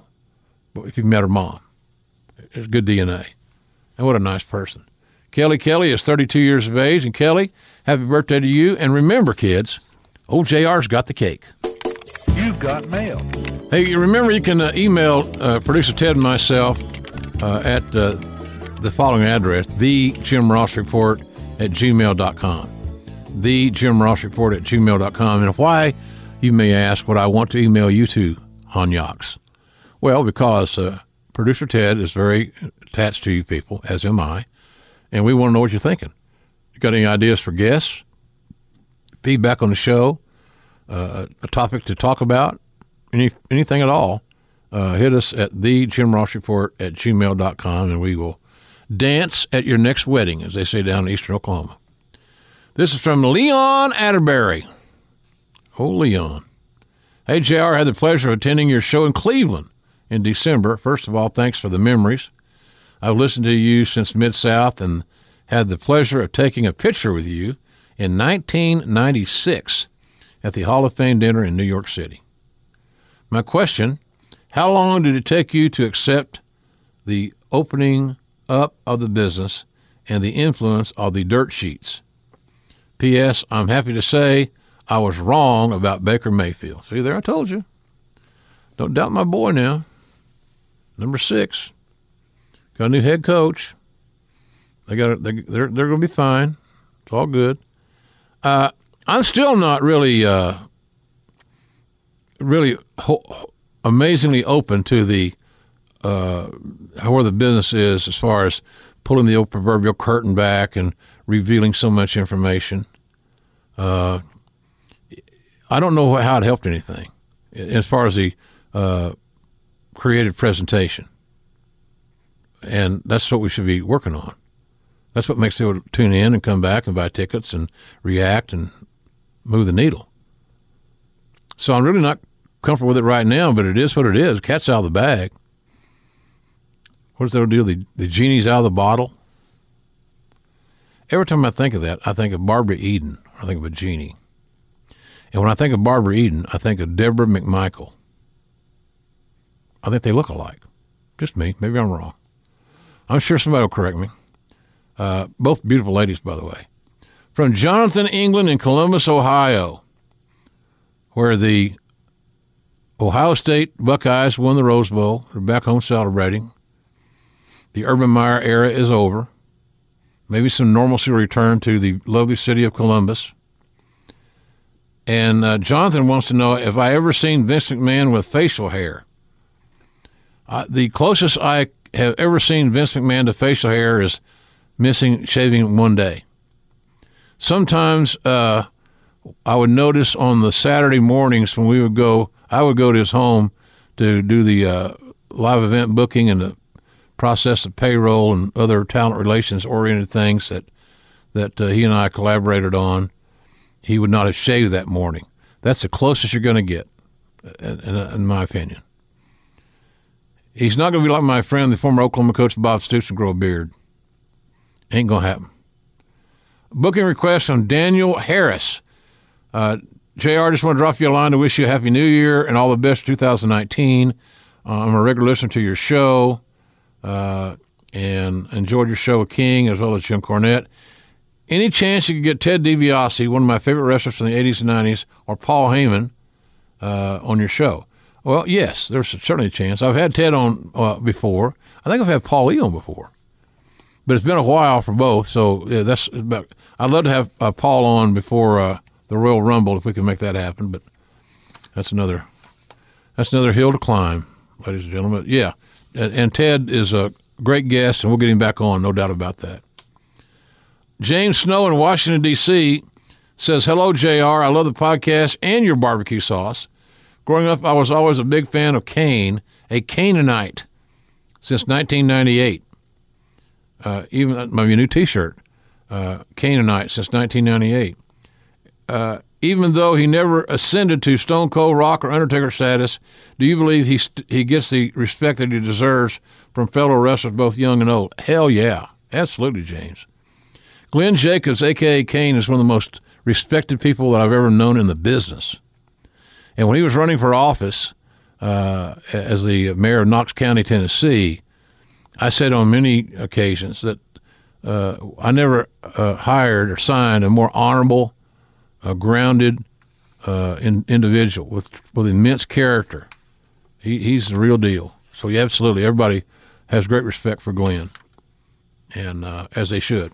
He's a good man, and uh, and was a very very amazing attraction in the world of pro wrestling. From Tan in Southern California. Love this week's show. When you mentioned John Cena giving Becky the rub, that was a missed opportunity, JR, to plug your JR's uh, seasoning and other products. You're right, Tan. I dropped the ball, didn't I? I dropped the, I dropped the seasoning. Uh, yeah, missed an opportunity to, to shill more. This uh, finally from Jeremiah Godfrey. Jeremiah wants to know what I think about the new promotion AEW doing a weekly show on a streaming service like Amazon Prime.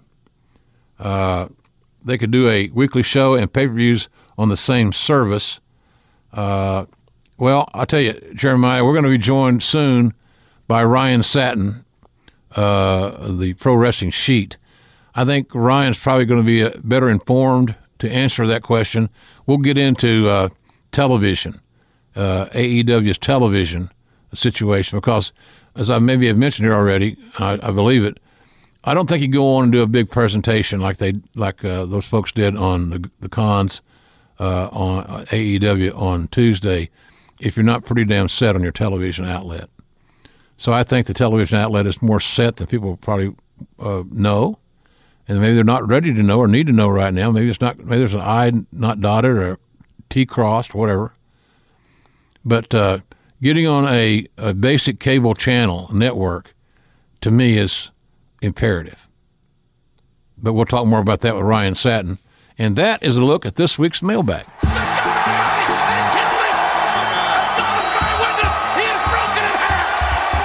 Fun uh, show today as we continue our broadcast. Thanks, thanks you guys for being with us. At Ryan Satin on Twitter, at Wrestling Sheet on Twitter. He may have other mysterious Twitter handles that we're not aware of, but we'll do our best to investigate such during this conversation.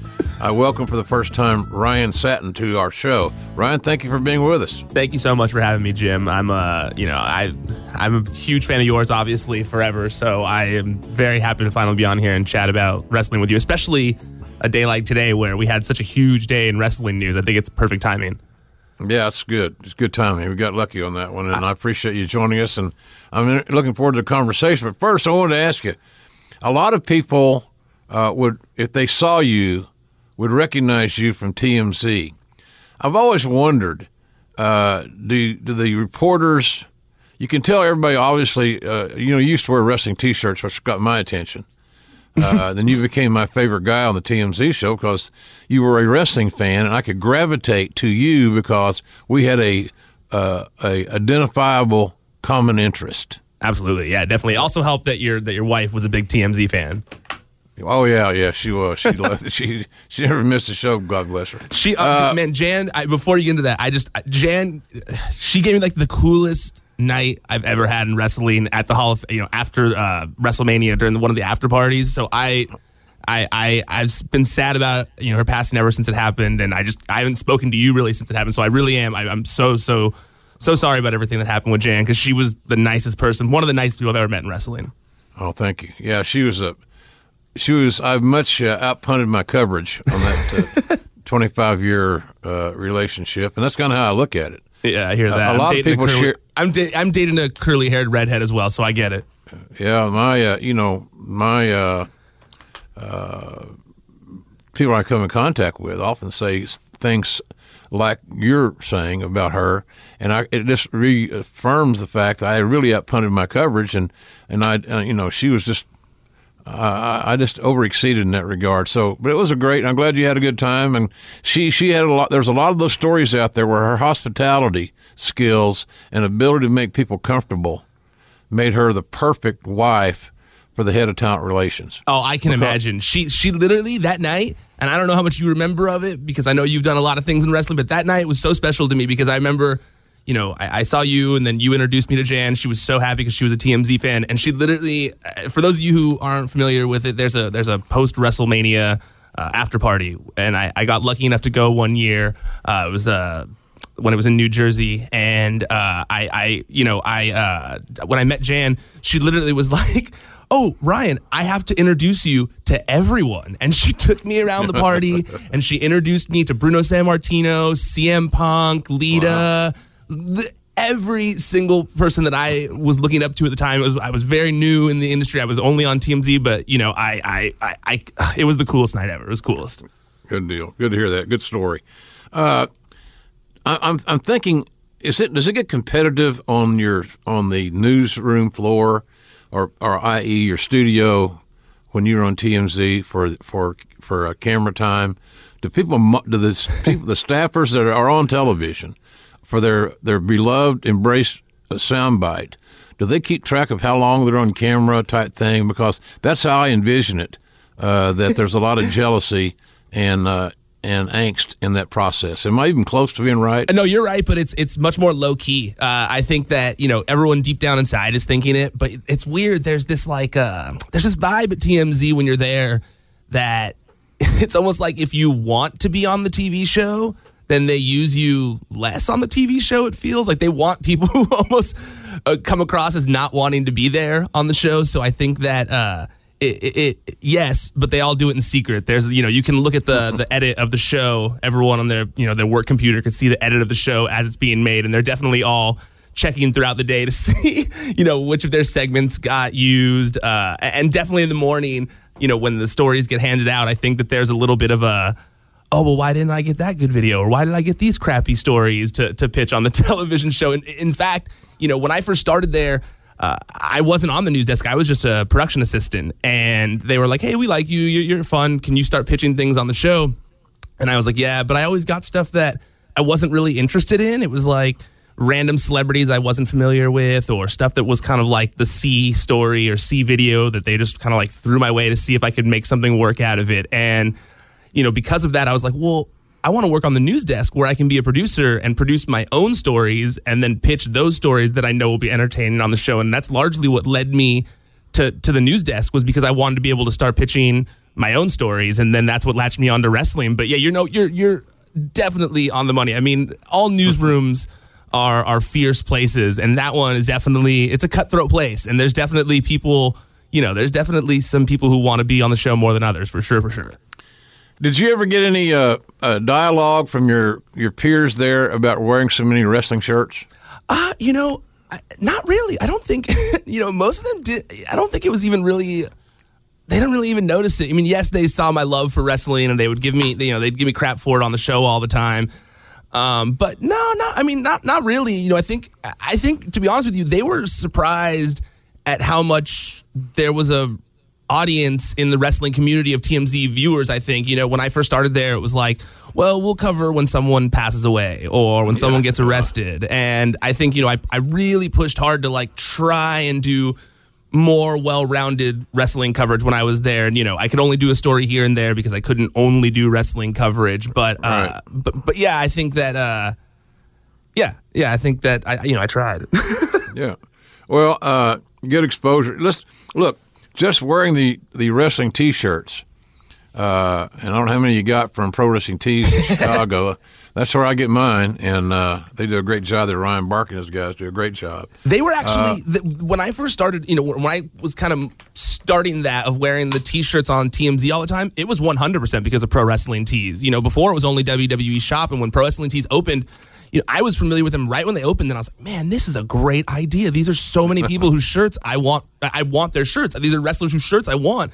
And I went crazy buying those shirts in the beginning. hundred percent. I, I, I, I hundred percent was because of pro wrestling tees in the beginning, and and and it's it's funny that you you know even you still kind of like you know think of me that way because like uh, wearing the shirts on TMZ and and and wrestling you know the wrestling community getting you know noticing it and then you know wrestlers you know paying attention to it and being happy that I was supporting them on on you know broadcast you know network television um, I, it really is the reason I was able to start my own website. To be honest with you, like I, because of doing that, you know, because of TMZ giving me that platform, uh, and and I before that I used to hide that I was a wrestling fan. Like I didn't go telling everyone I was a wrestling fan. Um, I, you know, it was kind of like my my my guilty pleasure. You know, in in my you know, at home, I'd read wrestling websites and read all the results and the rumors and all that kind of stuff. Um, but I didn't really talk about it because it's not, you know, like besides the Attitude Era, it started, you know, once the Attitude was over, it, it stopped being like the cool thing to talk about. So I just kind of stopped talking about it, with, you know, with people. And then when I started at TMZ, I think I, I wore like one or two wrestling shirts. And I remember I, that was when Twitter was still a new, you know, kind of a new thing. And I remember going on Twitter and everyone being like, hey, you're wearing wrestling shirts. That's awesome. Like, we love wrestling. It's So cool seeing someone on TV wear wrestling shirts. And I was like, man, there's a lot of wrestling fans out there. Like, maybe I shouldn't be as hidden about this as I thought I should. And, and, it's largely why I'm where I'm at today. I think a lot of us just get tired of being quote unquote fat shamed for being a wrestling fan. It's, I've I've incurred it for over 50 years. You know, ever since I was a little kid, and I've and I've declared my love of the of the genre. Uh, I've I've caught crap for it, and uh, and largely a lot of it was from my my family and my uh, my biggest influence, my father. So, uh, but I've battled that all along, and anybody that's a wrestling fan that's listening to this can certainly identify with it. There's been a family member, a close friend, somebody, an acquaintance that knows you're a fan and gives you hell for it. So, uh, but that's that to me that's so uh, such a waste of time, and and the person giving you the hell is probably one of the more insecure people you know.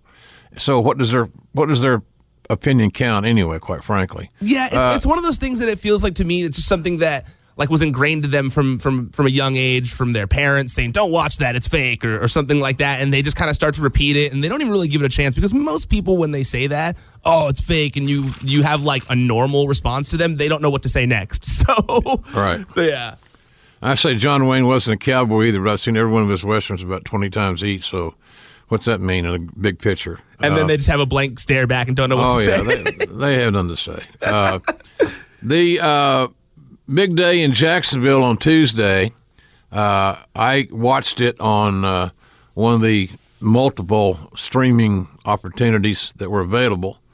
Uh, big day for pro wrestling. How did you see it?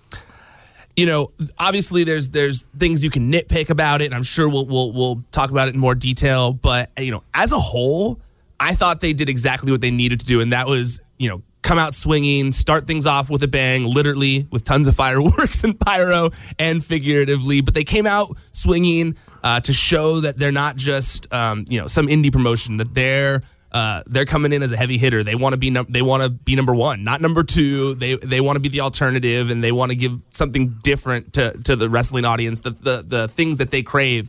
And and I really think they they accomplished that. Uh, and to be honest with you, you know, this is the most excited I've been to cover wrestling in in years. You know, I I, I grew up during the Attitude Era. I grew up during a time when wrestling was cool to to, to a, a huge huge audience of people much more than it is now. And and it was part of the mainstream and it was it was huge. And i think that because there's been no real competition for for the WWE like real competition like someone who want who a bunch of people in place that that have a have the the the the, the balls and, and the smarts to possibly create competition hasn't happened in a long time especially just one billionaire. Not a billionaire company but like one billionaire rolling in and and being like hey I'm in the wrestling business now like Ted Turner back in the day. So so I thought that they did a really good job of a lot of things of just of, of awareness of dominating the news day uh, of of being on WWE's radar uh, of just of just everything. I think that that, that they did a they, they, they accomplished everything they needed to do on day one. And they got a, a great deal of uh, social media play out of it. That seems to be a, a strong suit for this uh, group's audience. Uh, the All In audience was built and sold on primarily on social media, which I've said this before. You know, I caught some hell on Twitter the other day when I said I don't understand why many of more of the males in WWE are not using Twitter like their female counterparts to promote their in-ring personas, their matches, the uh, tune-in factor of their shows are going to be on, et cetera, et cetera, and uh, to make a bit more fans. And then I, you know, then you get these. Well, the you get everybody's got an excuse. God damn, man, I'm just tired of living in a world where there's nothing but excuses. Yeah. Uh, you know, it's well the women know it's harder and they work harder, or well, I I don't know, maybe they do. But I don't think that's a very good reason. No, I don't either. And I was kind of surprised that you caught so much crap for that comment because it, it did make sense to me. You know, personally, I think one of the reasons the women are starting to outshine the men uh, and and gain on them in terms of popularity is because is largely because of the way they use social media. Uh, the the women in WWE are killing it, and they they are similarly to the young bucks like they're, creating a, it feels like they're creating a movement almost That you know they're they're they're they're they're showing fans like hey you're with us. We want to advance women's wrestling. You're with us. Help us advance women's wrestling by joining us. And it's similar to what the young bucks are doing of like hey help us join us to change wrestling. And i think that you know I do think that largely, for the most part, the men are kind of a, a lot of the the men on the WWE roster that I see are using social media to kind of like talk crap about the people on social media sometimes, and I I don't think it's as uh, helpful to to promotion for promotion. No, it's a it, well. That's the that age group, that gender's defiant uh, uh, society thing. You know, it's a everybody's got to stand out in that light.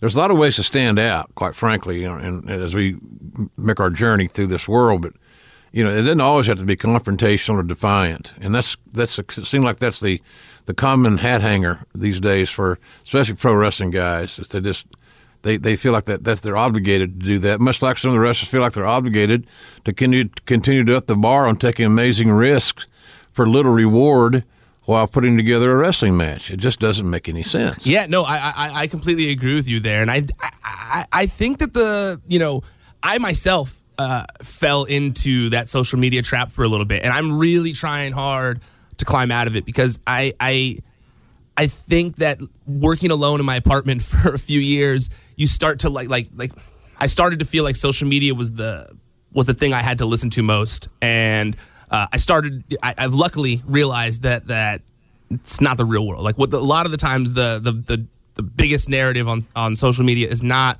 what's being talked about in the real world. Is not nor- normal. Not necessarily what is actually a reflection of of society. So I, I I really have done a. I've been trying to dig my way out of it and not be so reactive on social media about certain things. Now I obviously fall into it just like everybody else every once in a while, but I really am trying because I do think that the the that shining the light on every single negative thing just makes the world feel like it's a negative place and there's so there are so many positive things going on uh, and so yeah I, I do think that a lot of people are looking to score internet points by by dunking on on other people on social media constantly and I I, I, I, I sometimes think that if people use social media to expand their mind as opposed to try and dunk on everyone who has a, a varying opinion uh, it, it would be a better place like it used to be I agree. Uh, I agree on that wholeheartedly.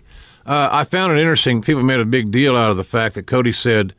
And by the way, I don't. What is the what is it? Are they EVPs? Are they VPs? I'm not sure what. what there's yeah a, executive I- I- vice I- president okay, there's how many of them are there? three of them Okay, so the three EVPs. Yeah, I got you. Yeah, Cody, Nick, and Matt, three executive vice presidents. Tony Khan is officially the president. Uh, he, he, he, I believe at the top of the rally, they finally officially confirmed that he was president. But you know, in a press release that the that was sent out by All Elite Wrestling prior to the rally, it was a long statement from Shad Khan and Tony Khan, separate statements, both kind of explaining their roles in the company. Uh, and you know, Shad Khan said he's the lead investor um, and that you know he's wholeheartedly behind this, and that he you know his son is going to be leading the charge. And and Tony talked about how he's been watching wrestling since he was seven, how he used to go to the ECW arena.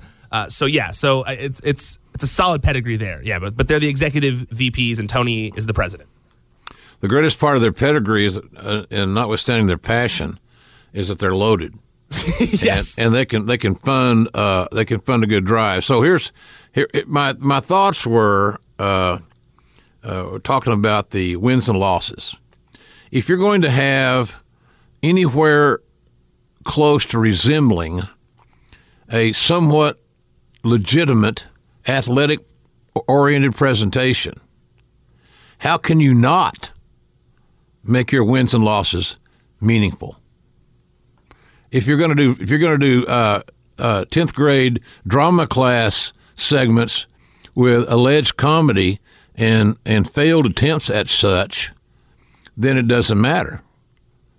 But I am under the impression from if you're saying they're they're telling me in wrestle speak that wins and losses are going to matter, then it tells me they're going back to a uh, a retro presentation where uh, it's a more of an athletic event with drama, uh, timely comedy, bigger than life personalities, but above all, amazing athletes doing amazing things in a process of structuring a pro wrestling match. That's what I got out of. We're gonna wins and losses are going to mean something. It meant a lot more than those those that one short statement. Yeah, I agree with you. Uh, I, you know, you as someone who were, you know, very active when when that was more of a thing. Uh, I feel like I kind of want to ask you a little bit about that because it's not necessarily because I think some people are worried that it's going to be like you have to do math, you know, that you have to kind of like do all these stats to to be following along. I don't think that's necessarily what they meant. I think it's more like you said, like they they they just want to make sure it matters because it does matter when someone's losing all the time. Like you lose faith in that wrestler, or when it's every other time, or when no one moves up or down the card, they all just stay in the same, you know, in the same level. It it, it, it it's it's boring when when that's the case. I agree. And you Yeah, can't build. Mm-hmm. to like big marquee matches. I was talking about this to one of my coworkers the other day. Is that you know it's hard for them to build to a big for WWE to build to a marquee main event anymore because you've seen a lot of the matches and and and you've seen these guys lose or so many times that it starts to feel less special some of the big matches like that. New Japan does a real nice job of having a smaller roster in number, uh, of keeping matches uh, that are uh, that remain special. You know, the uh, obviously the three Okada Omega matches in 2018 were extraordinary in presentation. They just kept tweaking and making them better and so forth as they went forward. But they have a real nice job of keeping their guys separate, uh, keeping some exclusivity to the uh, to the rivalries, to the matchups. That is a uh, athletically oriented presentation. If there's anything I would suggest, and I don't know because I haven't, I've not discussed it with anybody. Probably uh, New Japan is going to be the closest analogy to what I perceive AEW might be, and I stress might be because I don't know. Uh, but if you want an athletic, you know, I think you got to go back. You can do more things, develop more talent if you can do it in a reality based manner that people don't roll their eyes every 30 seconds because they're watching that damn wrestling again. Mm-hmm. There's a, there's credibility to it, and at least the, the presentation, bell to bell, is going to feel like you're watching a uh, kind of perverse, uh, legitimate sporting event. Yeah, yes, absolutely. And you know, it's something that, you know, when you with New Japan, you know, it's something that you could show a non wrestling fan who who likes sports and they'll be into it. Like they'll definitely the, the athleticism shown will will make them realize that it is an athletic thing that they're watching. So yes, I agree with you. And you know, when I watch the the New Japan specials, um, or even on AXS TV, I, I, I really feel like for me as a wrestling fan, the the one thing missing is that that you know the, the the the TV aspect. You know, like yes, the matches are great, but I would like to see some entertaining segments in between them, more promos, more segments that are involving the talent to help make me care about the talent more. Like you know, like like WWE. Obviously, they're not doing it as well lately, but you know, I, I want to see some of those elements as well, and I hope that, like you said, it's it's very much the New Japan style of wrestling but mixed in with a, a more a, a, a, sports entertainment elements that are less uh, d- demeaning to your to, to, your intelligence. You know that, that don't make you feel mm-hmm. like you're a child when you're watching it. Because I mean, for the most part, you know, being the elite is a is a, it's an adult show. I mean, there's cursing on it. There's um, you know, there's adult elements to it. There's uh, it's definitely not aimed at children, and I think that's the huge key in getting a lot of the wrestling fans back is is pulling back on the this is for children and and presenting an adult you know adult entertainment uh, wrestling product. Hmm. Uh, well, it'll be interesting to see how it plays out on television. Speaking of television, here's my thoughts on that situation. The uh, you know, people were hoping to get more information, as we knew they would, because they're wrestling fans. They have an insatiable desire for more. uh, they love new, they love fresh, they love surprises, and by God, they love more. and we wanted more, according to many of them on social media, on on Tuesday in Jacksonville. I'm with you. I don't. What more could you give them that was necessary? But when he, when it comes to talking about television, they didn't talk about TV. I the the two things you have to have to make a wrestling company successful, and I mentioned this to Tony Khan uh, the weekend of the doubleheader uh, in uh, in Long Beach, the first doubleheader we did there on the Saturday Sunday, back to back with New Japan and AXS TV. Uh, he and Alex Marvez are there. They actually, I think they stayed in my hotel in my, or, or near nearby. And so Alex and I have been friends for years, and uh, since the WCW days and uh, he introduced me to Tony, and, and and we had a you know just a wrestling fan chat and have a few drinks. But I said, you know, if you're gonna if somebody was ever gonna do a, a wrestling company, it's, it's the foundation is not a mystery. It's it's all about talent and television. You can't succeed with, with one without the other. It just won't work. Well, you can do that. Well, see, our, now our our, uh, our uh, defiant personalities kick in now because that's the the world we live in. well, you know, here's what you could do. You could uh, stream it over here, and you could, you know, do a thing there, and you could, you know, okay. Easy, easy, pal. have a decaf. Have a have a Sanka and calm the fuck down. the, the the issue is, uh, uh, you know, the television is the king. That's your life. That's your heartbeat. That's your heartbeat. And I am of the belief, maybe I'm wrong, that a television deal is, I guess the the politi- politically, politically correct term would say imminent. I think a TV deal is basically done. I, I think I think so too. I- why would you do all this this uh, celebration and uh, this this thing on Tuesday and all that without having more? You know, if you don't, you got your, you're showing us already. You got your ducks in uh, order or getting there on talent. And so I'm believing that uh, they're not going to go half half cocked here. Why would you have this major announcement, this huge event, or huge company? What all that's going to happen if you didn't have TV pretty much locked up? So I'm sure that the paperwork, the ink's not dry, and all those good things could be possibilities, or they're still negotiating some finer points, whatever. But I believe come this fall that uh, AEW is going to have a very prominent uh, television partner that's going to give this team uh, the opportunity to be successful. Yeah, well, two two things. Uh, one, yes, absolutely. I think television is important. You know, uh, as much as I say, you know, the ratings are are looked at in a different way when it comes to the entertainment industry, and they're maybe not.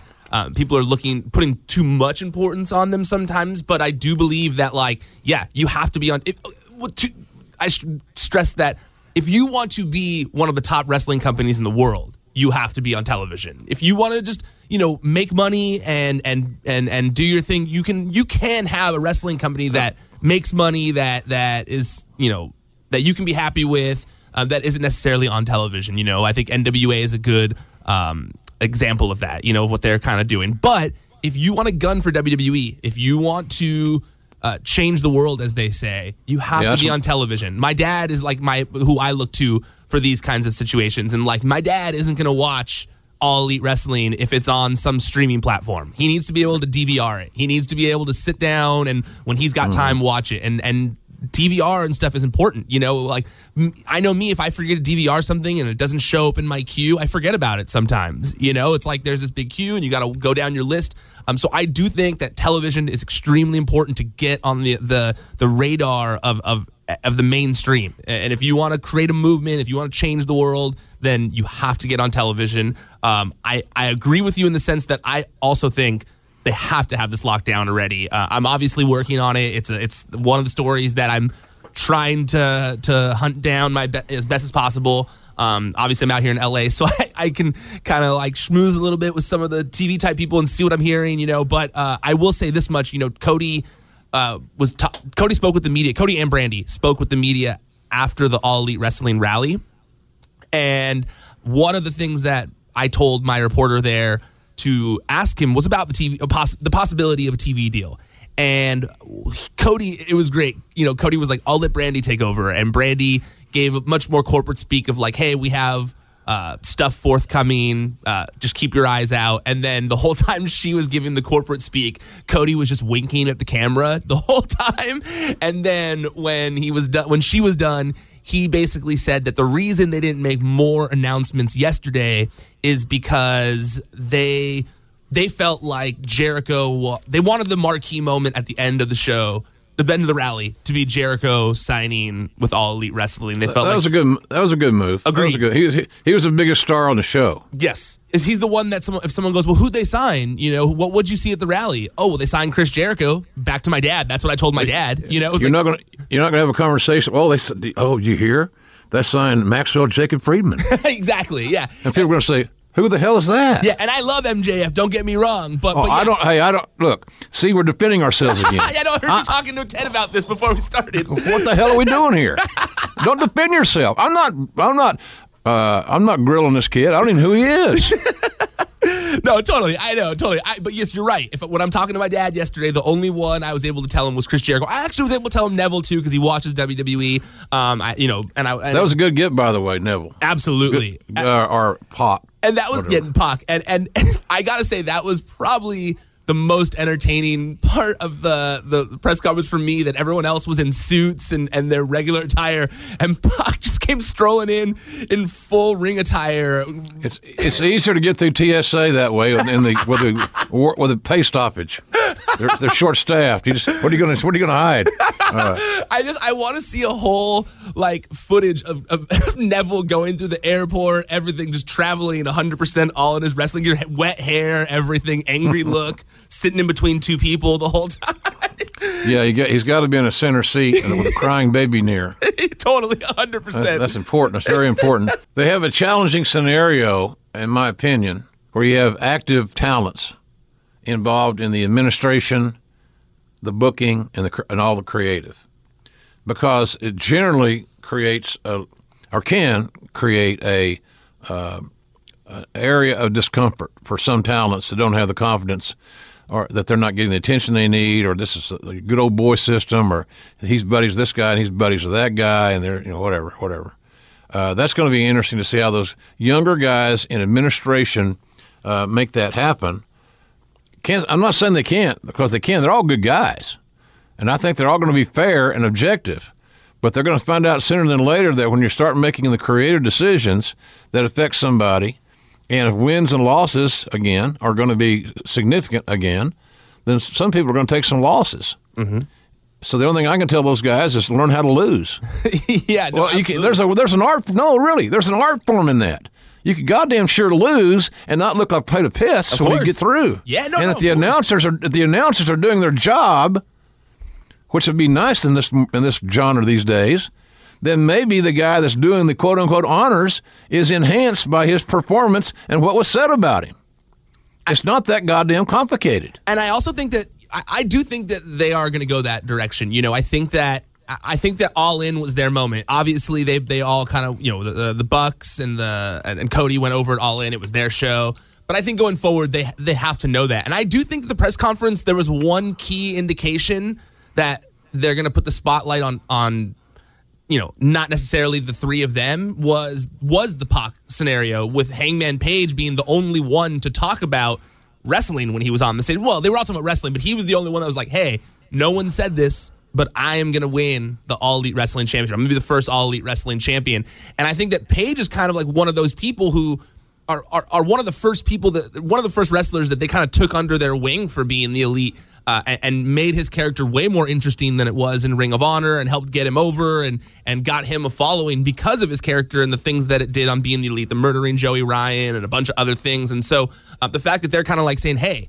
Hangman is in contention to be the first champion. I think it was kind of like a sign of like we're not going to be the champions. We're going to book others to be the champions. That's what I hope at least because that, that- that's what I see. And I think that Kenny Omega, um, who's kind of like the the big question, I think Kenny Omega is the other one. Like the, obviously Kenny's not uh, a partner in this. You know, he might. It seems like he's going to be involved, at least in my opinion. To me, similar to the TV deal, I don't think there's a chance that Kenny Omega goes to WWE. I think it's locked. I think that he's locked into All Elite Wrestling and will be on the way there as soon as his New Japan contract expires, similar to Kushida with with NXT.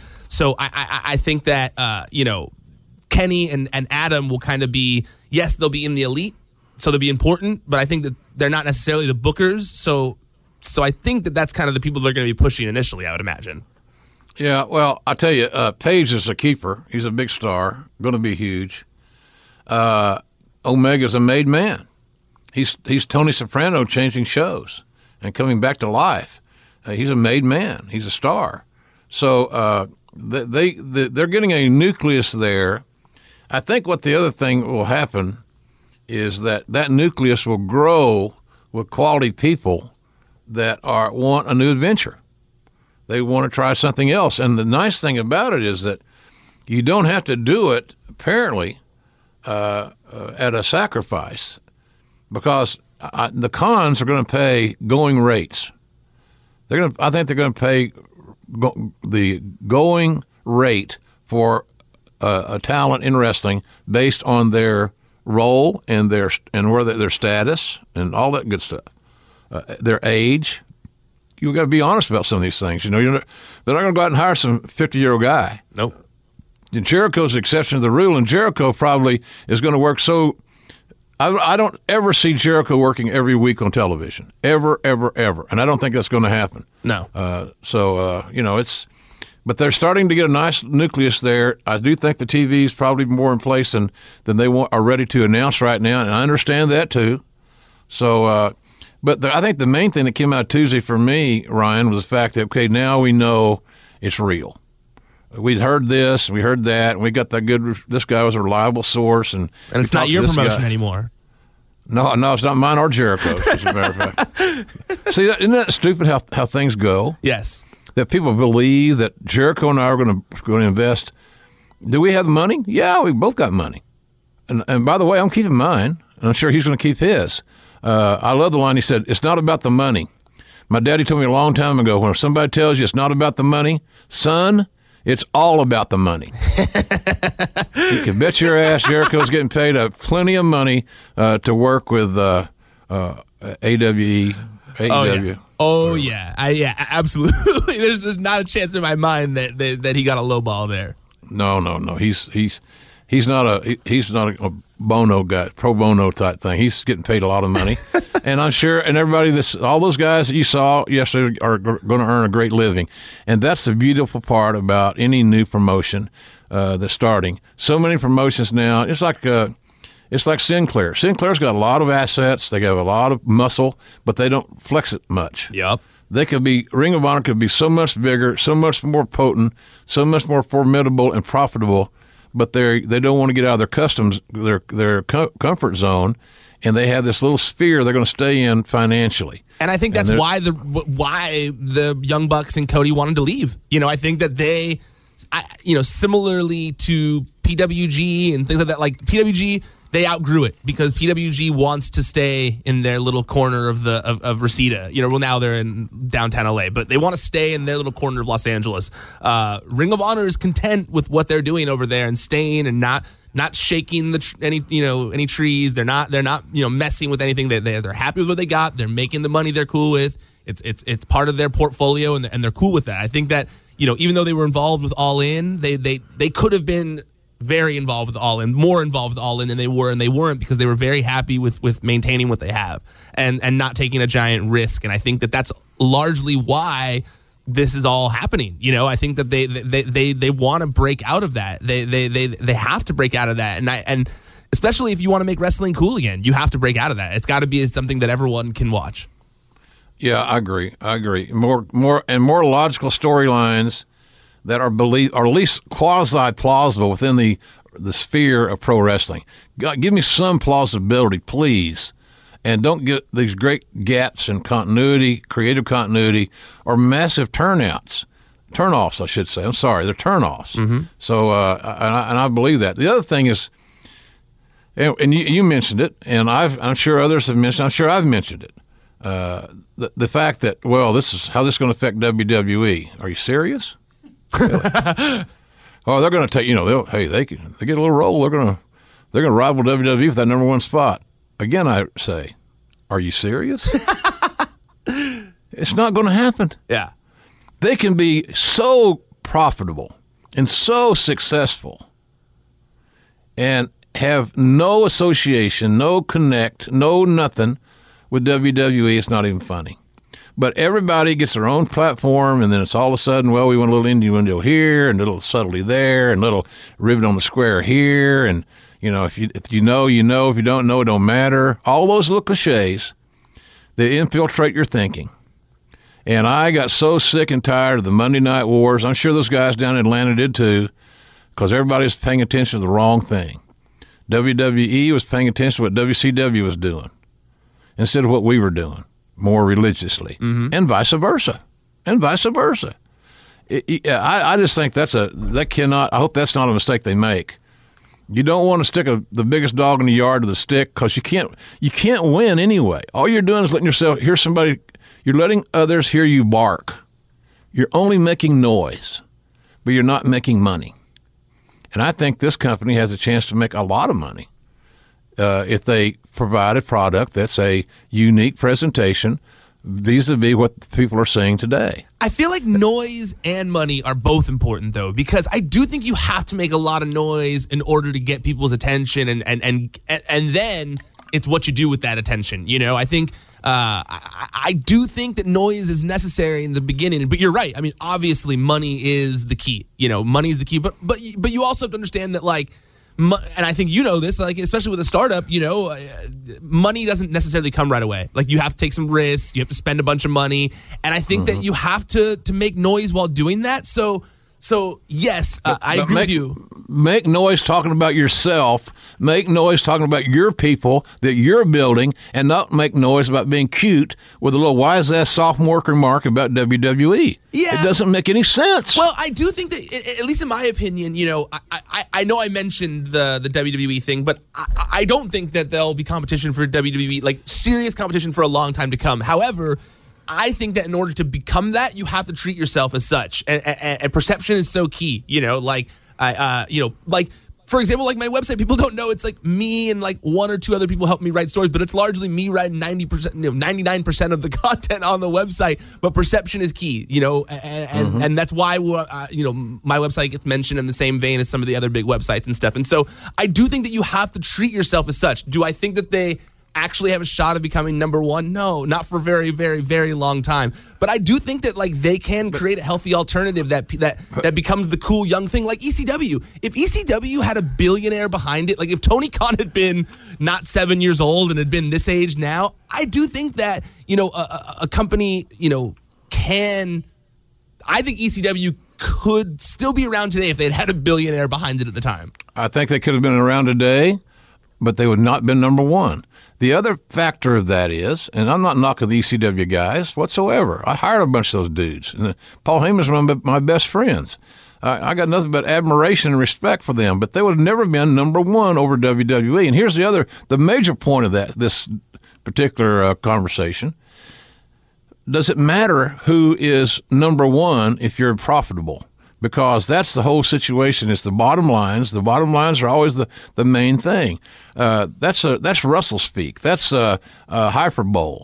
Well, we're going to be number one. Okay, yeah. And whose lifetime? Your kids? your grandchildren? Does or, or, or does it or what does it matter? Would, would you hadn't you rather have a solid company you build from the ground up with a great foundation, with financial backing, with a unique product, and you build your own brand based on what you do and not what others have done, and uh, and you and you start turning a profit. To me, if you ask the Khan family, I'm pretty sure they're going to say, "Well, that's kind of close to what we're looking for." Yeah, I think you're right. I mean, I'm, I think an example of that is yesterday. Even though you know on the stream they were doing little tongue in cheek, kind of like if you're an insider or if you follow, you know what they're talking about. You know that they're saying WWE doesn't do this, and, and they're not obviously not naming them by name. But after the rally, uh, you know, they were allowing everyone to keep their cars in a certain part of the parking lot there, and then shuttling them over to SmackDown because they didn't want there to be any animosity.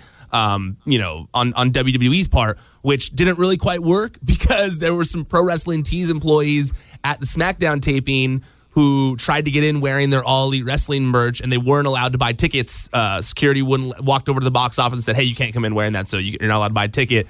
Um, and that changed throughout the night. There's a video that that that was on Twitter where it shows security say, "I don't know, some we weren't allowed to let you guys in wearing that merch. Something changed, and now we're, let, we're allowed to let you guys back in." Um, No, yeah, God. I know it was ridiculous. So much bullshit. It Yeah. doesn't matter. It God Almighty, it doesn't matter. Yeah, it's a I- Twitter story for God's sake. Yeah, yeah. Uh, so like I, you know, they they you know something changed. They they started letting people back in, but I think that like.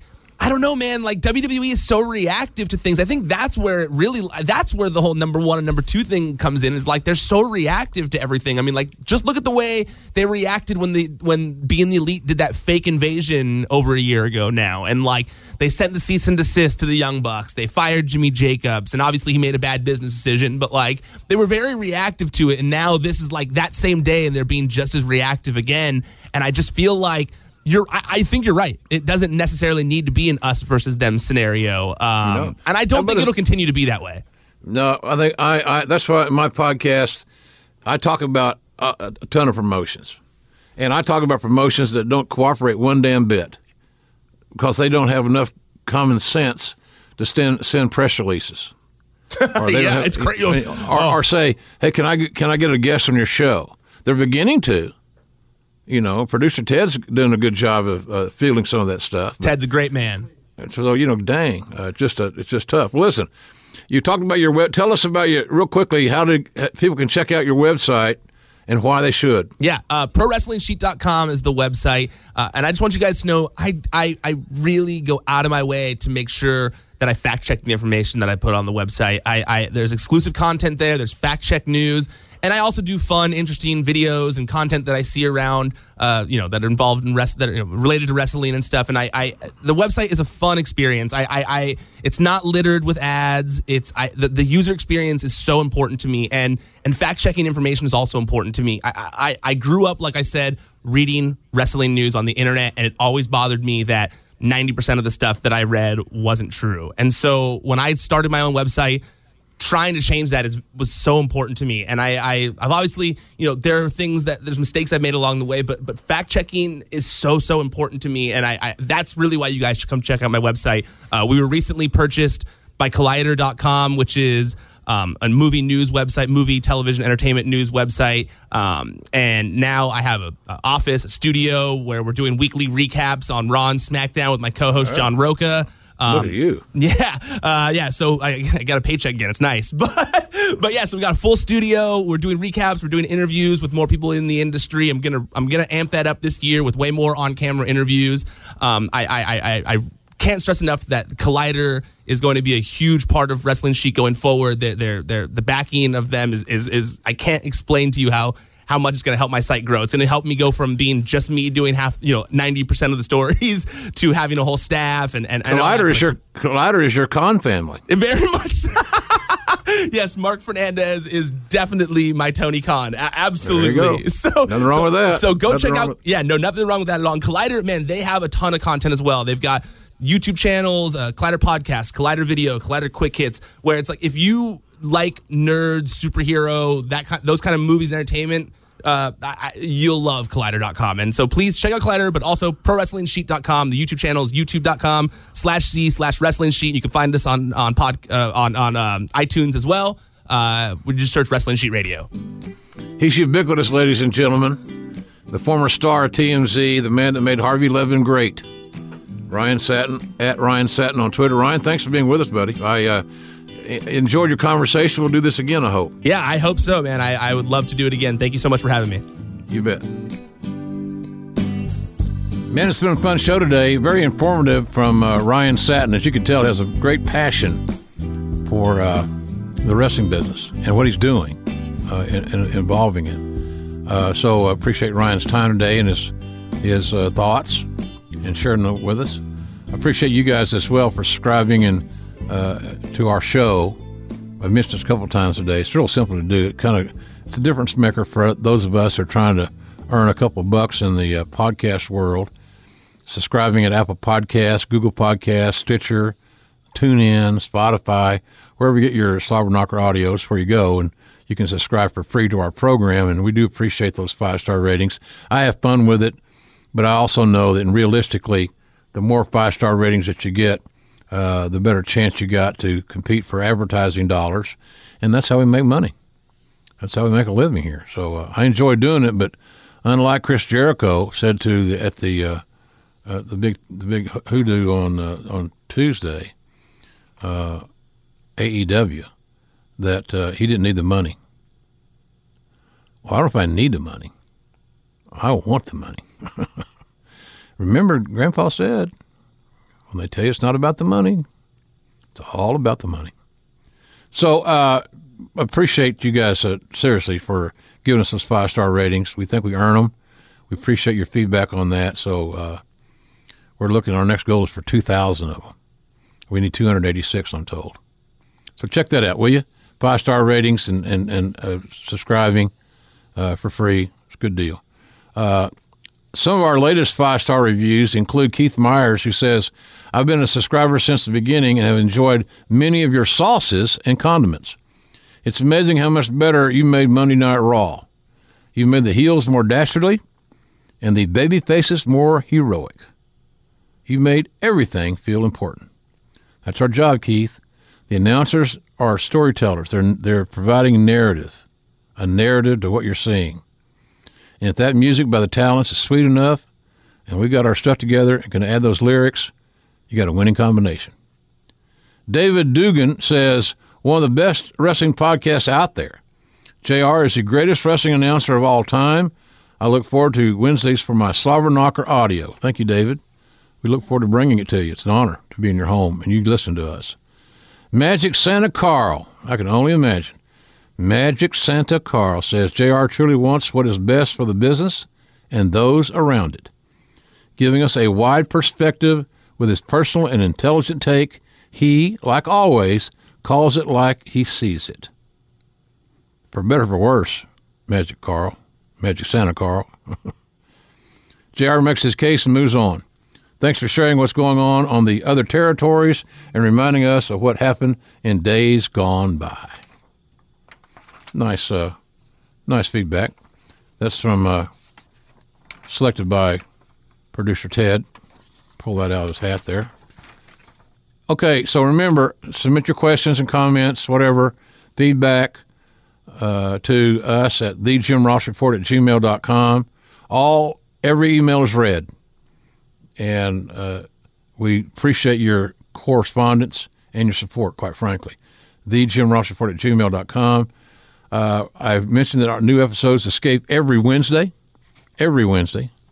Uh, and I appreciate you following me on social media on Facebook and Instagram at the at uh, at Jim Ross BBQ, Jim Ross BBQ on Facebook and Instagram, and I'm on Twitter, almost 1.7 million followers at JRS BBQ, And uh, Sean Cradle uh, ramrods the Facebook and the Instagram. I contribute some to Facebook without a doubt. I post things, but the Twitter is mine to live or die with. So if you see something I put on Twitter that you didn't like, don't blame anybody else but me. I'm guilty, Your Honor. Uh, a lot of cool things right now. I mentioned Pro Wrestling Tees earlier. Uh, they got JR's T-shirts, all kinds of stuff there, size up to 5X. I love the fact that our products are on the shelves at Ingles Markets, with a lot of the proceeds going to uh, Headlock on Hunger, uh, Bill Murdoch's great charity in Asheville, North Carolina, that we're affiliated with. Uh, and uh, don't forget, our book is at Amazon. Another one is on its way, hopefully by by the holidays this year. And uh, I'm excited about next week's program because, uh, again, two I think two first time guests again. Uh, people are looking to talk to us, and we appreciate that. Tessa Blanchard will be here next week, along with David McLane. Uh, they're going to talk about Women of Wrestling, WOW, W-O-W, on AXS TV, debuting on Friday, January the 18th. I'll have a separate conversation with both of them uh, Tessa about wrestling and Dave McLane about, of course, you remember Dave McLane's the guy that created the GLOW. So we have a lot to talk about with them. A new show coming on the air from my friends at AXS TV. I know that Andrew Simon is working very diligently on that project. Andrew, one of the executives there at uh, at AXS TV. And one of the nice things about uh, this proposition is that Andrew's a big wrestling fan, and he's lucky enough that he gets to work with Jeanie Buss when I was at AXS TV, nobody ever offered me the chance to work with Jeanie Buss. I should have her on this program. What am I thinking? So anyway, uh, good show next week. Tessa Blanchard, Dave McLane, going to talk all about uh, WOW Wow, Women of Wrestling, debut on AXS TV coming up very soon. So it should be a fun show. I want to thank Ryan Satin for joining us here this week as well. Uh, Ryan with the Pro Wrestling Sheet, uh, at Ryan Satin on Twitter uh, good spirited debate and conversation about all elite wrestling and what Tuesday said or did not say uh, in Jacksonville. All in all, it's great news. It's exciting time to be a wrestling fan. I can't think of a better time in my lifetime to be a wrestling fan than right now. Just me. But my glass in my house are half full, just so you know. If you come to visit, half full glasses, okay? Leave your negativity on the porch. So, uh, for everybody here, producer Ted, Rafael Morffi, Rafael's in Mexico City this weekend with Impact Wrestling. We'll have uh, more information on that next week. So, uh, for everybody here in our little team, we appreciate you guys tuning in. Appreciate you subscribing, all those good things. So, until next week, when I, uh, as I get ready to get my old black Escalade, you know, my Escalade is 2011. I bought it new. It's got 58,000 miles on it. That's pretty good. So I'm getting back in my old black Escalade. unpretentiously driving back to Norman to continue my blessed life. Hope you have a blessed life today and tomorrow. Do something nice for somebody. So until next week, folks, I can't thank you enough for being with us. So long, everybody. The Westwood One Podcast Network, 83 weeks with Eric Bischoff. The talent, they never knew when they were going to be let go from one company or the other. They always wanted to keep the door open with another company just in case they ever had to go find work. You know, when WCW and WWF were really the only two places to make a living, um, guys were always very careful not to go too far or say the wrong thing. 83 weeks with Eric Bischoff. Free, free from the Westwood One Podcast Network. Hey, everybody. This is Dan Besbris, host of Fantasy NBA Today, a daily fantasy basketball podcast. We cover every box score from every game, every day. Plus, bonus shows on buy low opportunities, players to stash, schedule analysis, and really anything you could need to smash your league into deliciously tiny pieces. Catch the Fantasy NBA Today podcast, part of the Believe Network, on YouTube or wherever you listen.